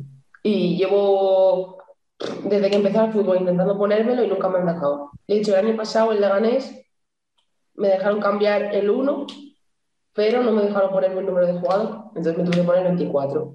Y este año Gente cuando... ¿Eh? Gente seria la de Leganés, perdona, sigue. Me está empezando a caer mal este señor. ¿eh? Yo- yo Ah, te- Encima me llama señor. no, te pre- no te preocupes que estoy contigo, ¿eh? No pasa nada. Y, y eso, este año cuando, cuando firmé, me subió la, dele- la delegada y me dijo, ¿qué te quieres poner en la camiseta? Y yo, bueno, eh, pude estar dos semanas fácil pensando qué narices me ponía en la camiseta, no tenía ni idea. Si quería ponerme el 4, si quería ponerme mi nombre completo, fatal. Y al final decidí el 4 porque es que te digo, es mi número favorito.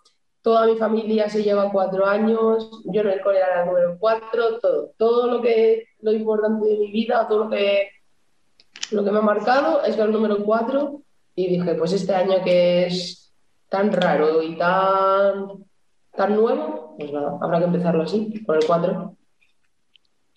¿Ves cómo había una buena razón, Dani? Claro. Yo ya estoy convencidísimo. Joder. Y si cuela y me ponen de cierre, pues colo. Claro. Entra- entras en la rotación y ya está. Claro, está. Yo voy a aprovechar, ahora que estábamos hablando de camisetas, ya que estamos aquí. Eh, Sandra. ¿qué pasa? Joder, pasa? sección patrocinada. Eh, ¿Me la vas a enviar a Bruselas? Te la voy a llevar.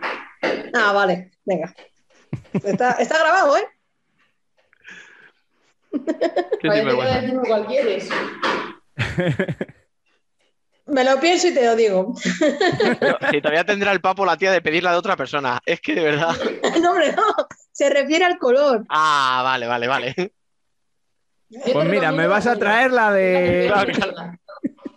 ¿Cuál has di- ¿Qué has dicho, Sandra? Perdona. Te recomiendo la negra, que es la que peor me queda. Venga, vale, pues la negra, que a mí me va a quedar genial. Hecho. Para salir a correr. Bueno, pues Sandra, muchas gracias eh, por A haberte vosotros. pasado este, este ratito aquí con nosotros y muchas gracias sobre todo por darle la sorpresa que le has dado a Alba. Y bueno, pues eh, solamente podemos desearte muchísima suerte de cara a los playoffs y a lo que queda de temporada y que sigas creciendo al lado de Fran y de esa porteraza que es Josie. Muchísimas gracias. Muchísimas gracias a vosotros por el detalle que habéis tenido con lo de Fran y Yoshi, por este rato tan agradable que me habéis hecho pasar y por aguantar a esta señorita. Es lo que llevamos, pero bueno, en realidad. Se la quiere, ¿no? A ver. Así que un Sin comentarios. Yo te quiero mucho, Alba. Menos mal, gracias. Joder, Es, la primera vez que vamos a acabar una sección bien, ¿eh? Sí, sí, vamos.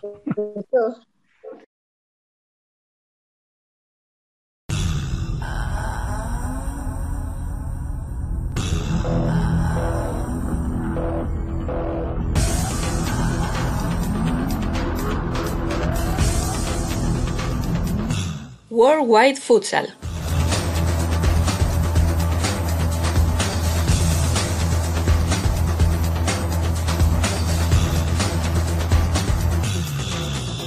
Todos estamos eh, aquí en World Wide Futsal listos también para comentar lo que ha pasado eh, durante el fin de semana con la, con la Champions League de futsal, con la victoria de Sporting contra, contra Barça en la final. Y bueno, comentamos un poquito lo que nos ha parecido eh, los equipos eh, extranjeros, ya que en, en debate se habló largo y tendido de, de Barça e Inter. Eh, tenemos aquí para esto Ricard Ferrer. Hola Ricard. Hola Emen, ¿qué tal? Saludos a todos. Bueno, al final ganó, ganó Sporting, que era, bueno, la, la más favorita, lo, lo, que decimos la semana pasada. No, no hubo derby como, como yo esperaba, pero como ya, como ya he dicho muchas veces, cuando yo digo algo, eh, siempre pasa el contrario. bueno, el contrario, bueno, el, el contrario habría sido eh, un, el, el, derby español o el derby ruso, pero al menos un, un, un finalista al menos lo, lo, he, lo, he, adivinado. Y bueno, al final ha sido creo la, la final más eh, una final, la final más justa y, y, creo que también el ganador más justo eh, por lo que se ha visto por lo que se ha visto en la final y por lo que ha hecho por lo que ha demostrado durante, durante el torneo. Al contrario, el Benfica, para mí el Benfica, ya que esperaba, esperaba en un derby, era porque también pensaba que Benfica era uno de los principales candidatos. Pero bueno, salir a los cuartos de final ha sido bastante, bastante una, una decepción. Eh, Ricardo, tú no, no, me acuerdo qué, final habías eh, pronosticado, eh, pero habías dicho Sporting el ganador final, ¿no? Sí, bueno, desde que empezó esta Champions ya hace muchos meses, incluso antes de la fase final, de la Final Eight, ya veíamos a Sporting como claro candidato a llegar a la final y seguramente ganarla, incluso teniendo a Inter en su lado del cuadro, que era otro de los, de los grandes favoritos, ¿no? Pero sí, Sporting, sobre todo por, por esa experiencia y la profundidad de plantilla que tenía, era sin duda el, el máximo favorito y bueno, en mi caso yo pronostiqué que era muy posible que Kairat llegase a la final, sin embargo, bueno, pues Kairat se vio perjudicado por esa sanción, por esa expulsión a, Higuita, entonces en ese momento quizás hubiese cambiado el pronóstico, pero, pero bueno, pasó bastante por encima de Benfica en los cuartos de final, así que más o menos estoy contento con mi pronóstico. Eh, ¿qué, ¿qué, opinas de Benfica? Porque yo creo que tras eh, el mercado que hizo este verano, eh, el, objetivo creo que era claro. Además, tras haber visto Sporting ganar la Champions ya en 2019 en varias secciones también, porque yo creo que tenía como un impulso ¿no? para, para ganar esta Champions y tenía una motivación, algo más de motivación y creo que lo había demostrado con el mercado, pero ya cayendo ya en, en cuartos, uh, creo que ha sido una, una, gran decepción, sobre todo para ellos, claramente. Y, y sinceramente me esperaba, me esperaba algo más, sobre todo viendo cómo, cómo, cómo reaccionaron a la, a la, expulsión de Guita, porque no, no, aprovecharon, no aprovecharon mucho de, de esta situación que parecía particularmente eh, favorable para ellos.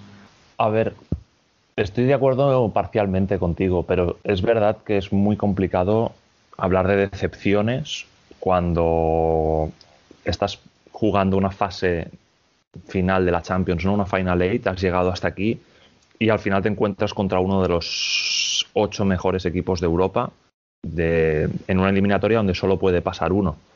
Entonces, para mí hablar de decepción, bueno, es relativo. Sí que es verdad que hubieron pues algunos conceptos, algunos factores de Benfica que seguramente eran mejorables, pero ya, ya comentamos por aquí en la semana previa a esta Final Eight que pese a la pedazo plantilla y la, y la profundidad de, equipo que, tiene Benfica, que tenían los portugueses, pues ese nivel de, de, de número de nacionalidades, de fichajes nuevos, de que convivan en un mismo vestuario estrellas rusas, iraníes, brasileñas, portuguesas, incluso japonesas.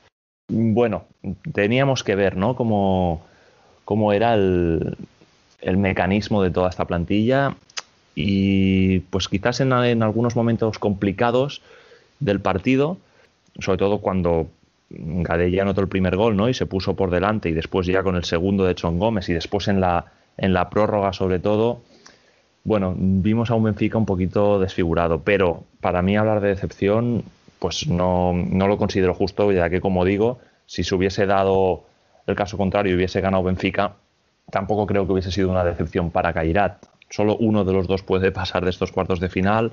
Los dos son dos equipazos. Kairat Almaty sí que tenía un equipo quizás más conjuntado, con, yo creo con más experiencia también. Por lo tanto, bueno, como digo, no, no es una decepción, sin embargo, pues como bien dices, ¿no? No, no supo gestionar ninguna superioridad de las que dispuso, ni siquiera ese 4 contra 3 por la expulsión de Higuita, tampoco el portero jugador en la prórroga, no supo gestionar las superioridades que generaba Roncaglio. realmente no fueron superioridades, ¿no? Creo que todas las veces que Roncaglio cruzó la línea divisoria acabó finalizando él mismo la jugada, por lo tanto tampoco supo gestionar ese juego del que presumíamos, ¿no? Que, que iba a ser tan determinante y después eh, encajó goles de acción a balón parado que, estuvo muy mal defendida tampoco hizo valer su, su conocimiento del, juego de estrategia en ofensivo. Por lo tanto bueno en, ciertos aspectos sí que creo que el partido de Benfica se pudo mejorar pero bueno me repito no creo que en ningún caso fuera una decepción. Sí es verdad que eh en un torneo tan con equipos tan de nivel tan alto es, es complicado eh, superar, eh, clasificarse porque claramente tiene que pasar uno. Yo, yo eh, lo veía un poco desde la perspectiva de, del club, ¿no? que quizá tras haber montado una plantilla de este tipo se esperaba algo más. De hecho, yo creo que va a haber algún cambio en Benfica, sobre todo si no, si no consigue ganar la liga, porque yo creo que eh, desde su punto de vista, al tener eh, un rival como Sporting, eh, llegar al, por lo menos a la final era, para, era un objetivo muy, muy importante para ellos, que era más como un punto de vista de, directamente benfiquista, digamos.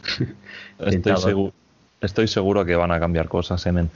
Pero si, hacemos el uno por uno de, la plantilla, pues creo que en, su rival doméstico, en Sporting, lo superan casi todas las líneas. Es cierto que Benfica tiene un quinteto inicial muy potente, pero quizás en la segunda rotación y en, los hombres de la tercera, pues creo que el, nivel baja bastante. Y hablando de los cuartos de final, creo que hubo, aparte del tema de las superioridades que no supo gestionar, hubo otro tema que, que, destaca ¿no? como negativo, que fueron los pivots de Benfica, que creo que además son pivots top, son muy buenos jugadores. En la liga portuguesa tienen un, bueno, una superioridad aplastante, sobre todo con, con, los partidos que no son contra Sporting, ¿no?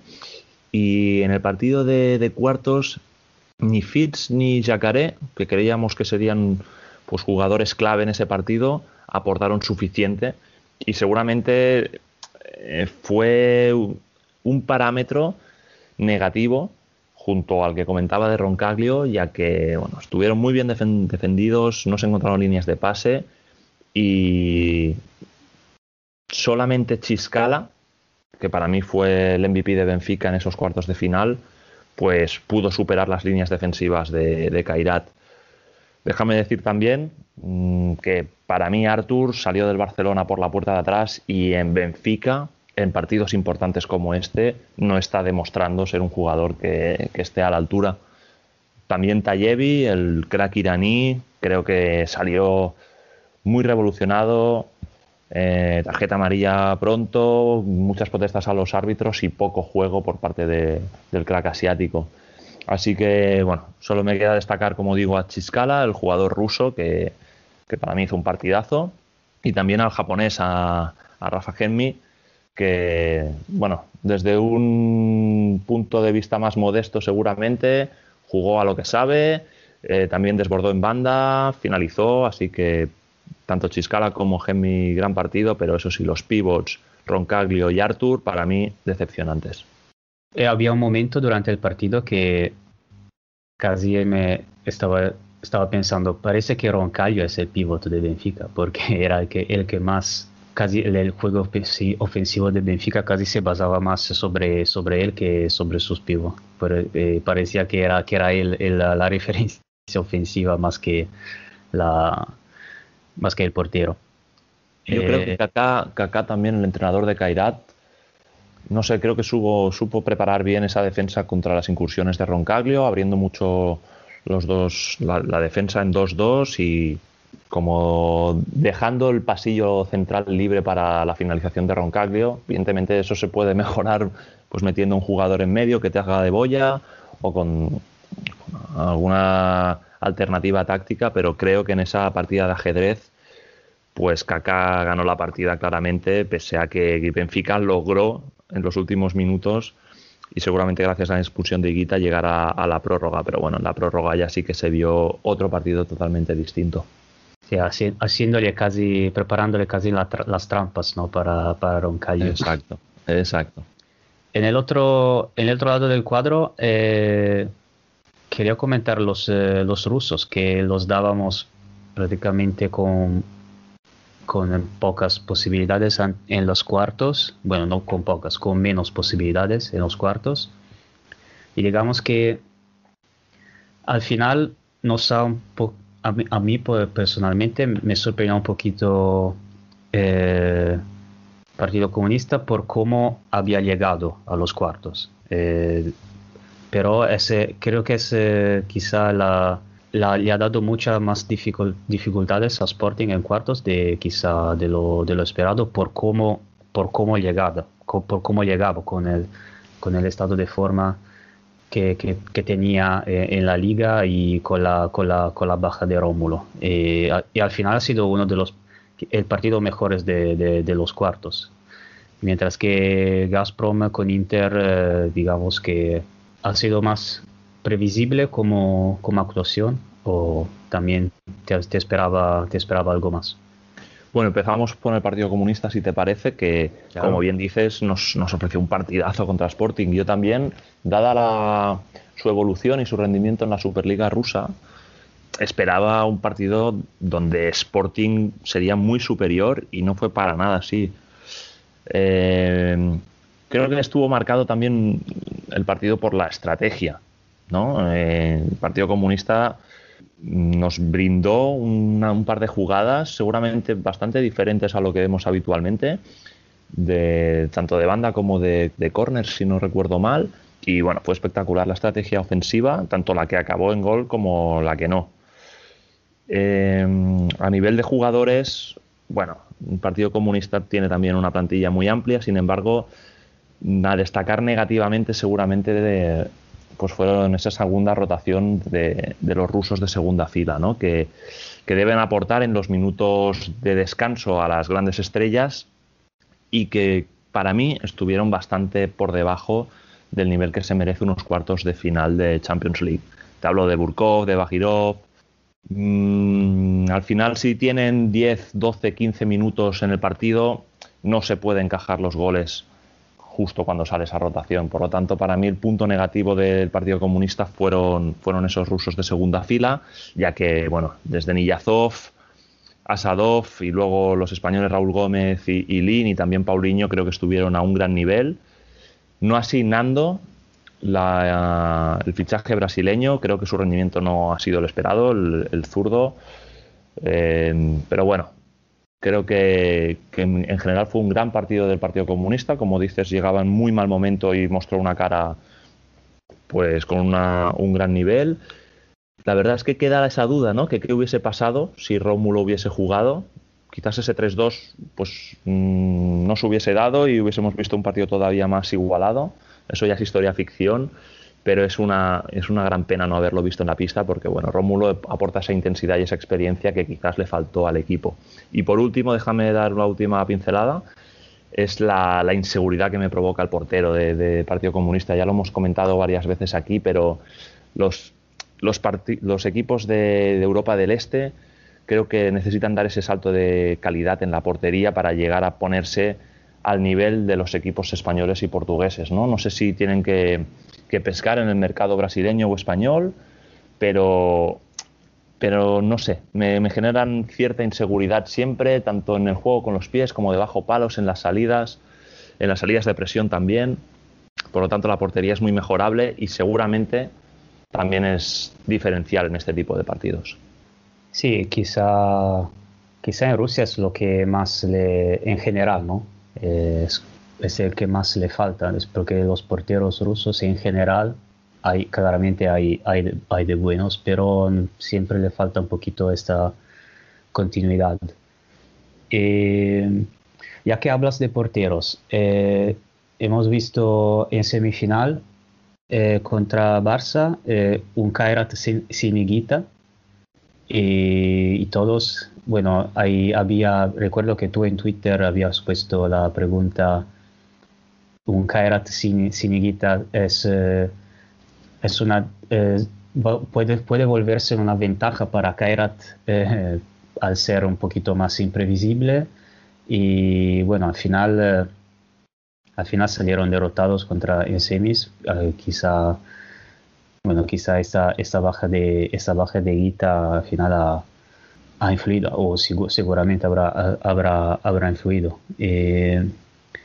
Y quería quería hacerte una pregunta más en general sobre los porteros, porque no, no, creo, no ha sido un gran torneo en general desde la perspectiva de, porteros, porque hasta, hasta los porteros finalistas eh, en la final han hecho bastantes, eh, han, sido, han sido bastante determinantes en, negativo, sobre todo Guita en, eh, yo diría en, tres, en, en los tres goles que, que, ha sufrido, que ha sufrido Sporting y bueno, Higuita haciéndose eh, expulsar en los cuartos, y Roncallo eh, no, que no ha sido determinante, no ha sido un gran, no ha sido un gran torneo para los porteros, sobre todo para los más, eh, los, los, que más esperábamos, desde mi punto de vista. Sí, coincido, coincido totalmente. Sumaría también el que hemos comentado, ¿no? De Saider para el Partido Comunista, también sumaría a Jesús Herrero, que el primer gol que recibe contra Sporting pues tampoco es, es propio de unas semifinales de Champions.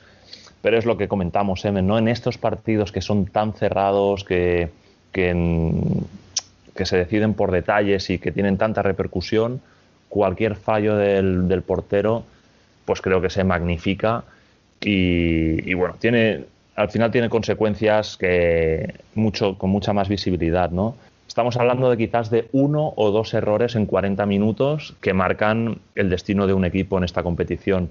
Entonces, es, es mm, inevitable porque, como digo, son, son errores que marcan el destino, pero también es un poquito injusto pues hablar del mal rendimiento de los porteros cuando seguramente han tenido 18, 20, 25 actuaciones de éxito y solo uno o dos errores. Pero claro, con resultados como 3-0, 2-3, 3-4, esos errores son los que marcan la diferencia. No sé hasta qué punto los entrenadores de porteros seguramente te harán una valoración mucho más profunda. Yo creo que sí, no ha sido un, un torneo donde los porteros hayan, hayan destacado, hayan brillado, pero tampoco creo que hayan hecho malas actuaciones. Sin embargo, sí que coincido contigo en que esperábamos más de, los porteros de los que siempre hemos presumido ¿no? en esta sección, de que nos gusta por su gran manejo de balón con los pies, que salen y generan superioridades, como son sobre todo pues Guita y Roncaglio. Y en este caso, supongo que por la pues por el valor de la eliminatoria no, no se dieron tantas situaciones, no vimos tanto espectáculo, no vimos incursiones hasta hasta de 30 o 35 metros como vemos en las ligas domésticas. Bueno, también es una final de la Champions. Entiendo que los entrenadores aquí intentaron ser más cautos, más precavidos y más conservadores y, tuvieron instrucciones claras a los porteros que, que se lo tomasen un poquito con, con, más calma, ¿no? Pero bueno, en cualquier caso no creo que haya sido tampoco una actuación nefasta, pero en todo caso mejorable, sobre todo por parte de, de Guita y Roncalvio. Bueno, supongo también que ahora se empiezan a conocer este tipo de, este tipo de juego, que se empieza a saber un poco cómo, cómo enfrentarlo y bueno, también hay los varios, eh, los varios aspectos. Pero al final, que en un hipotético 5, eh, top 5 de la, de la Champions, ¿quién pondrías en la portería? Esta es buena pregunta. Esta es buena pregunta. Yo, le pondría Kupatadze.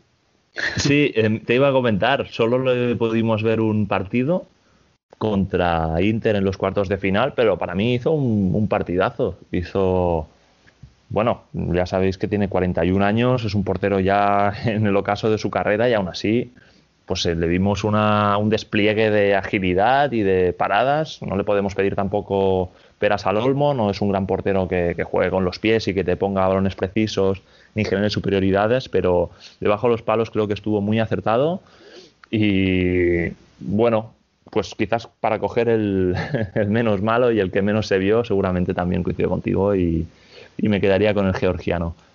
¿Y los otros cuatro van a ser dos de Sporting o tres de Sporting y uno de Barça? ¿O también sacarías a alguien de, los semifinalistas o de los cuartos que te ha impresionado particularmente? La verdad es muy difícil hacer un quinteto ideal de la Champions. Quizás sí, Sporting tendría seguramente a Eric y a Zikite. Al final han sido determinantes. Como he dicho más de una vez, uno de mis jugadores predilectos de la actualidad es, es Merlim, el mago ítalo-brasileño. También lo, también lo metería en el quinteto, ¿no? Por lo tanto, estos tres jugadores para mí deberían estar. Y al final, pues Ferrao también marcó bastante la diferencia con esos tres goles en la final, aunque no pudo, no pudo llevarse el título bueno, estarían por ahí los nombres seguramente. Sí, sí, es muy complicado. Yo, por ejemplo, me había empezado, había empezado a hacerlo en mi mente y casi me salían solo nombres de solo nombres de Sporting, porque bueno, ya siendo el ganador, pero, pero es verdad que también Ferrao, por ejemplo, en la semifinal con su hat ha sido, ha sido muy, muy determinante para Barça, como siempre. Y, y bueno, sí, eh, es muy, muy, muy, muy, muy complicado. Y nada, ya que pusimos a Kupatadze en portería, eh, nos olvidamos comentar eh, a Gazprom y, su, y, su, actuación en, cuartos. ¿qué, ¿qué, te ha parecido? Bien, y algo similar con el Partido Comunista. También me esperaba mayor superioridad de Inter. La verdad es que los rusos salieron muy enchufados al inicio del partido y fueron seguramente de menos a más y, Inter no, Inter logró mantener ese nivel tan intenso durante todo el partido que les caracteriza, ¿no? Eh, bueno, hubo otro factor diferencial en, en, Gazprom, que fue algo que ya es típico en, yo diría que en la mayoría de países fuera de España, que es el olvidarse de las segundas jugadas, ¿no? de los rebotes, de, tener, mantener esa intensidad hasta que no sale el balón por la banda. Y bueno, así es como encajaron el primer gol. Y también eché de menos eh, algo de solidaridad con Chimba. Es cierto que el brasileño estuvo pletórico, eh, hizo un partidazo, el pequeño, el pequeño jugador de Gazprom, pero fue el único, junto, seguramente junto a Fanasiev, que ayudó mucho en el pivot, pero tampoco desbordó, simplemente pues ayudó en la salida de presión y, y en la asociación con pivot.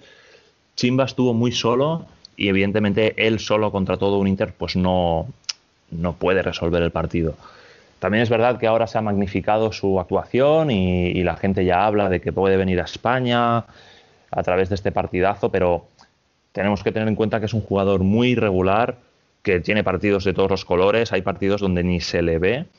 Y bueno, supongo que dada la importancia de este partido, pues salió muy enchufado, probó eh, sobre todo a banda, banda, cambiada por la izquierda, pues eh, muchos desbordes, le hizo más de un roto a, a Raya y a Borja, pero como digo, eh, cautos con, con, Chimba porque antes de llegar a España tiene que seguir creciendo, seguir mejorando, sobre todo a nivel defensivo y después en regularidad.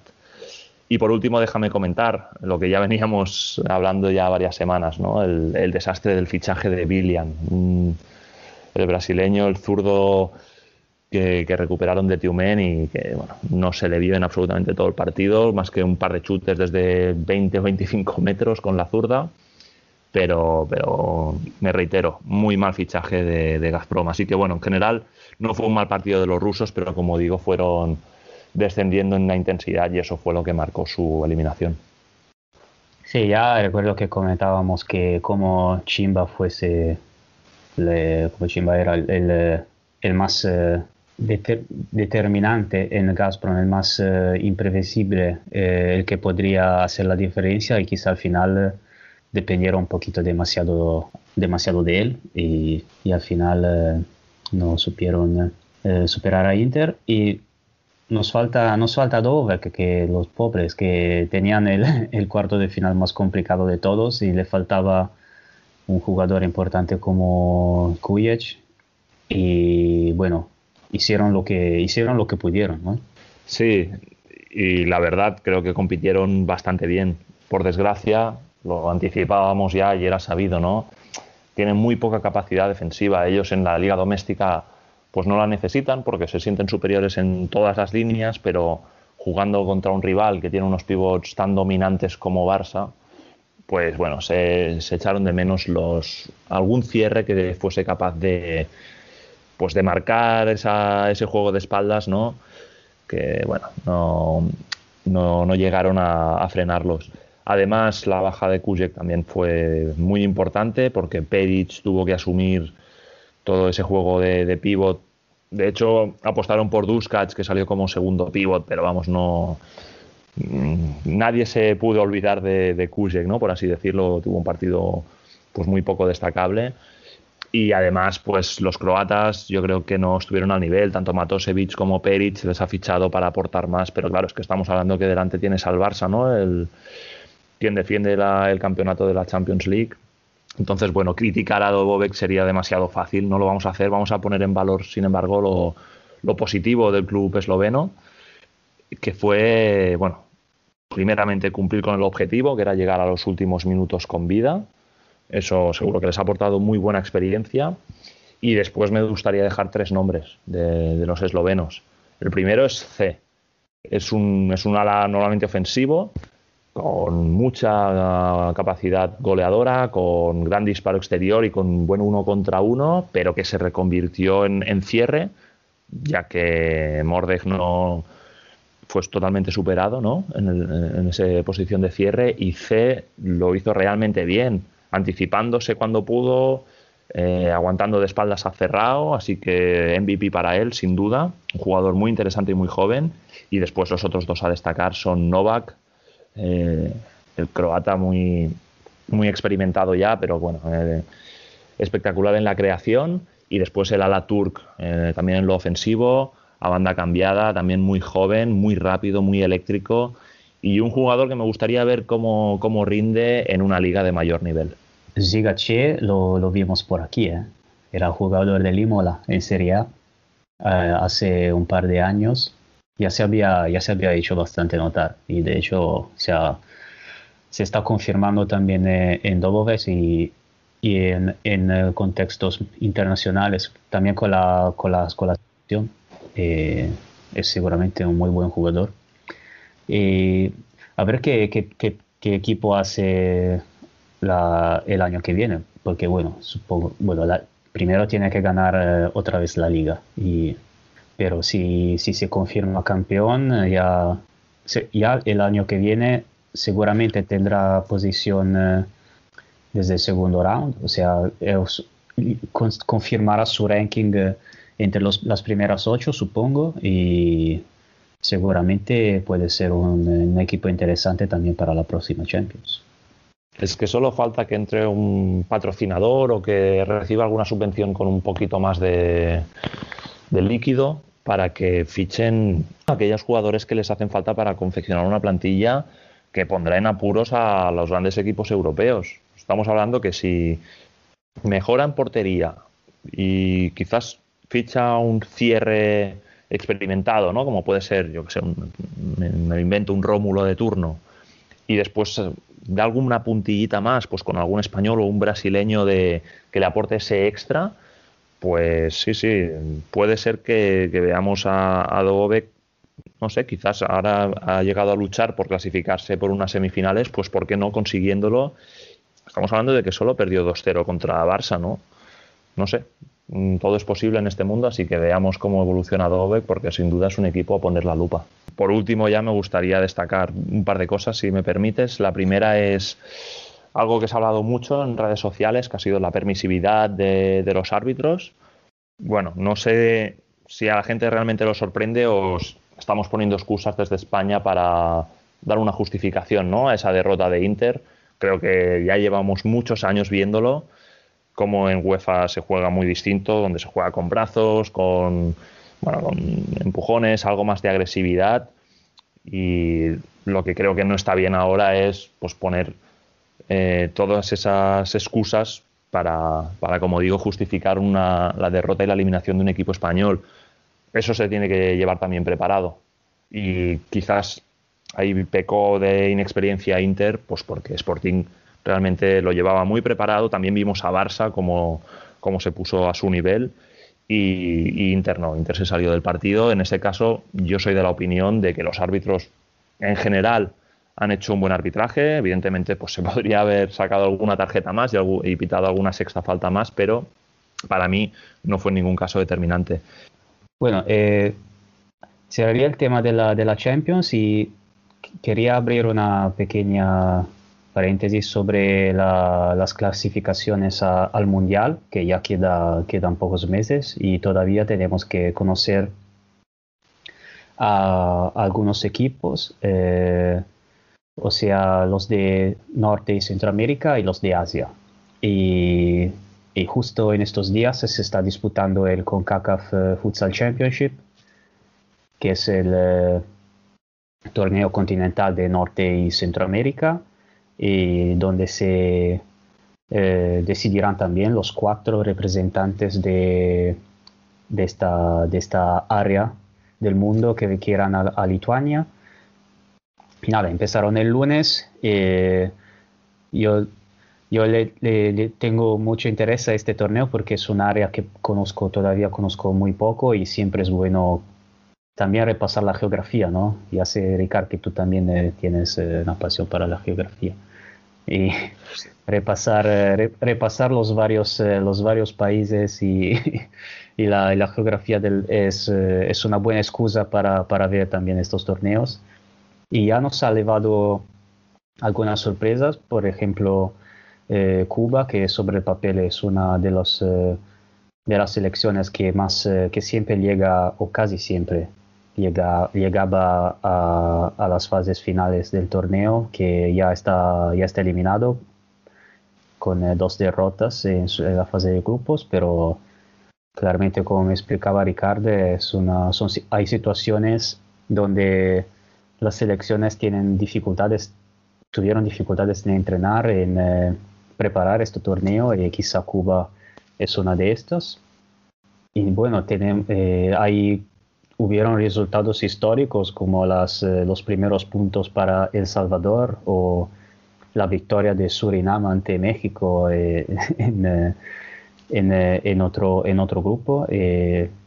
Claramente es un, es un torneo, yo creo que es un torneo que tiene sus elementos de interés, claramente el, la calidad es la que es, pero es, es futsal y es gratis en YouTube, así que yo siempre aconsejo consejo verlo cuando se tiene la ocasión. Y, y luego tendremos por fin eh, los playoffs de, de, Asia, que llevamos meses sin saber eh, qué, va, qué iba a pasar eh, en Asia, porque el torneo de, la, el torneo de Asia eh, se, se, canceló por la pandemia y no se sabía si se iba a recuperar y, o, o, no. Y al final eh, al final la AFC, la Federación de Asia, eh, asignó la clasificación mundial a las tres principales eh, selecciones, o sea, Irán, Japón y Uzbekistán, y definió eh, dos playoffs donde se disputarán las últimas dos plazas, o sea, Irak contra Tailandia y Vietnam contra el Líbano, que se disputarán eh, a partir del 20 de mayo con, eh, digamos, una, un formato de ida y vuelta. Y de aquí se saldrán los, eh, los otros dos, eh, las otras dos selecciones asiáticas. Y bueno, ese era un dato para, para compartir, ya que se está disputando el, eh, el torneo de Centroamérica, merecía, merecía la pena. Eh, Ricardo. Sí, pues la verdad es que yo también tengo bastante interés en, en, estos torneos. Como sabes, a mí me interesa mucho el fútbol sala internacional a todos los niveles. Además, bueno, tengo, tengo algo de experiencia con el futsal cubano también. Conozco a gente de allí, he estado, he estado entrenando con, con la selección de Holguín. Y y bueno, es, una, es un torneo importante mm, por varios parámetros, principalmente pues porque da acceso al, al Mundial, como bien decías, y puede ser que de aquí salga algún rival para la selección española ¿no? en un futuro. Por lo tanto, bueno, ya está bien ir haciendo algo de scouting, aunque evidentemente el nivel de estas selecciones está muy por debajo de, las principales candidatas a ganar el Mundial. Pero también está bien a nivel de, scouting individual, ¿no? De jugadores. Siempre vemos a, alguna novedad, alguna perla por pulir, algún regate inverosímil, algún golazo que, hasta la fecha no habíamos visto bueno, es interesante y, ¿por qué no? Es oportunidad para muchos chavales de mostrarse al mundo, para frikis como nosotros, que luego pues, podemos dar reporte a, equipos que buscan jugadores, etcétera. Por lo tanto, bueno, siempre, siempre es interesante. Si queréis seguir la cuenta de Emen, siempre deja links para, ver los partidos. Y después comentar eh, lo, que, lo que decías tú en referencia al campeonato asiático, ¿no? Es una decisión un poquito cogida con pinzas, si me permites, por la federación, ya que ha otorgado el, pase directo a tres selecciones. ¿no? Hemos hablado de Japón, Irán y Uzbekistán. Y, el playoff también es algo inverosímil, ya que han escogido a las cuatro selecciones, pero han dejado fuera de, de ese de esa posibilidad ¿no? de clasificarse para el Mundial a todo el resto de selecciones asiáticas. Ha habido mucho revuelo por, por redes sociales, si os acordáis, hay grandes seleccionadores en, en, algunos países del continente asiático, por ejemplo Sergio Gargeli en China o el propio Cacao, ¿no? que ha mostrado su desacuerdo con la decisión de la Federación Asiática. Pero bueno, nos tenemos que centrar en el playoff, Tailandia contra Irak y, Vietnam contra el Líbano, que serán dos partidos muy apretados, si bien yo creo que Tailandia es la clara favorita para, ser la cuarta selección en, clasificarse para el Mundial. En la otra eliminatoria, en Vietnam contra el Líbano, seguro veremos dos partidos muy apretados. El Líbano es una selección muy, muy, muy interesante, con jugadores como el Dine, que bueno, ha tenido la oportunidad de jugar en grandes equipos europeos, para que os hagáis una idea, así que hay, hay mucha calidad allí y bueno, desde aquí seguro estaremos atentos y también pasaremos por redes sociales el parte de esos partidos, así como los links para poderlos ver. Sí, eso seguramente son dos enfrentamientos muy interesantes. Yo recuerdo Irak que hizo un gran, si no recuerdo mal, porque ya es casi hace un año, que hizo un gran torneo de clasificatorio en su, en su zona y no, son, son seguramente cuatro, cuatro selecciones muy interesantes, pero es verdad que es una, es una decisión muy, muy peculiar y bastante discutible porque se han quedado fuera o han quedado fuera a equipos como Kuwait o Arabia Saudita o no sé, Indonesia o Australia, que no sé, quizá tenían alguna, alguna posibilidad, que no, quizá no muchas, pero respecto a, estas, a, estos, eh, a estos cuatro, pero seguramente las tenía. Y sobre todo, creo que Kuwait está, está creciendo mucho y Arabia Saudita también. Es, es, una, es una lástima y seguramente se podía... Quizá, quizá estaba bien una finalita aquí también. Sí, yo creo que se podría haber hecho de, de otra manera, seguro. Bueno, pregúntale a Luis Fonseca, ¿no? El entrenador de, de Arabia Saudí eh, su opinión sobre el tema. Al final, creo que, es injusto no dar simplemente la posibilidad de luchar por, esa clasificación, que seguramente es lo máximo a lo que puede aspirar un jugador, ¿no? A jugar el, Mundial con su selección. Bueno, eh, supongo que sus motivos tendrán, sí que es verdad que lleva mucho tiempo intentando celebrar el clasificatorio, el torneo AFC, y no lo han conseguido. Bueno, no, no, tengo tampoco más información, sin embargo, creo que está claro que no es una, una decisión que haya sido del agrado de todos. Sí, no, claramente. Déjame comentar solo una, una información que nos trasladó el, el habitual colaborador de este programa, Ignacio Casillas. Nos comentaba por Twitter que, que un jugador de la liga polaca, según el presidente de su club, pone rumbo a España para la temporada 2021-2022. Se trata de Alex Viana, que es un jugador que, del que ya hemos hablado por aquí también en más de una ocasión, un jugador de récord. Es muy buen jugador, la verdad, es habilidoso en el uno contra uno, tiene gran disparo exterior, gran finalización, es muy rápido y muy plástico. Y no sé exactamente a qué equipo va a llegar. Se Creo que se comentaba Valdepeñas, he visto en sus respuestas. En las respuestas es, un, es un jugador que encajaría, yo creo, ahí en, en, Valdepeñas, pero, pero como siempre pasa ¿no? con los jugadores que llegan a España, pues veremos si se adapta a esas necesidades y características defensivas de la Liga Española, que bueno, son francamente diferentes a las de la liga polaca. Pero bueno, la noticia está ahí, veremos si cuando supongo que hasta después de playoff pues no se anunciarán los fichajes, pero, pero una gran noticia sin duda que Alex Viana acabe aterrizando en la liga española. Sí, seguramente después de los varios playoffs habrá el periodo de, de, mercado de fichajes que también será, será muy interesante, sobre todo ver si llegan otros de, desde fuera a la Liga Española, que siempre son los fichajes que, más interesantes de todos. Nada, Ricardo, muchas gracias otra vez y hablamos la, la semana que viene. Un saludo, M, un saludo a todos. Tras una semana muy intensa de emociones, alegrías, decepciones y, por qué no decirlo, de mucho trabajo para traeros lo mejor del fútbol sala en todas sus vertientes, es el momento de echar la persiana, no sin antes agradeceros una semana más que estéis al otro lado, escuchándonos y aportando vuestro granito de arena a que esto crezca. Gracias también a todos los compañeros que en formato podcast, YouTube, Twitch o web hacen que la llama del fútbol sala siga viva. Seguimos en contacto en nuestras redes sociales, sabéis que podéis hacernos llegar vuestras sugerencias y críticas a través del correo electrónico futsalcorner.futsalcorner.es. Volveremos como siempre el martes que viene para contaros las jornadas y en previa ya de la Copa del Rey. Esto no para, así que hasta la semana que viene y como siempre, sed felices.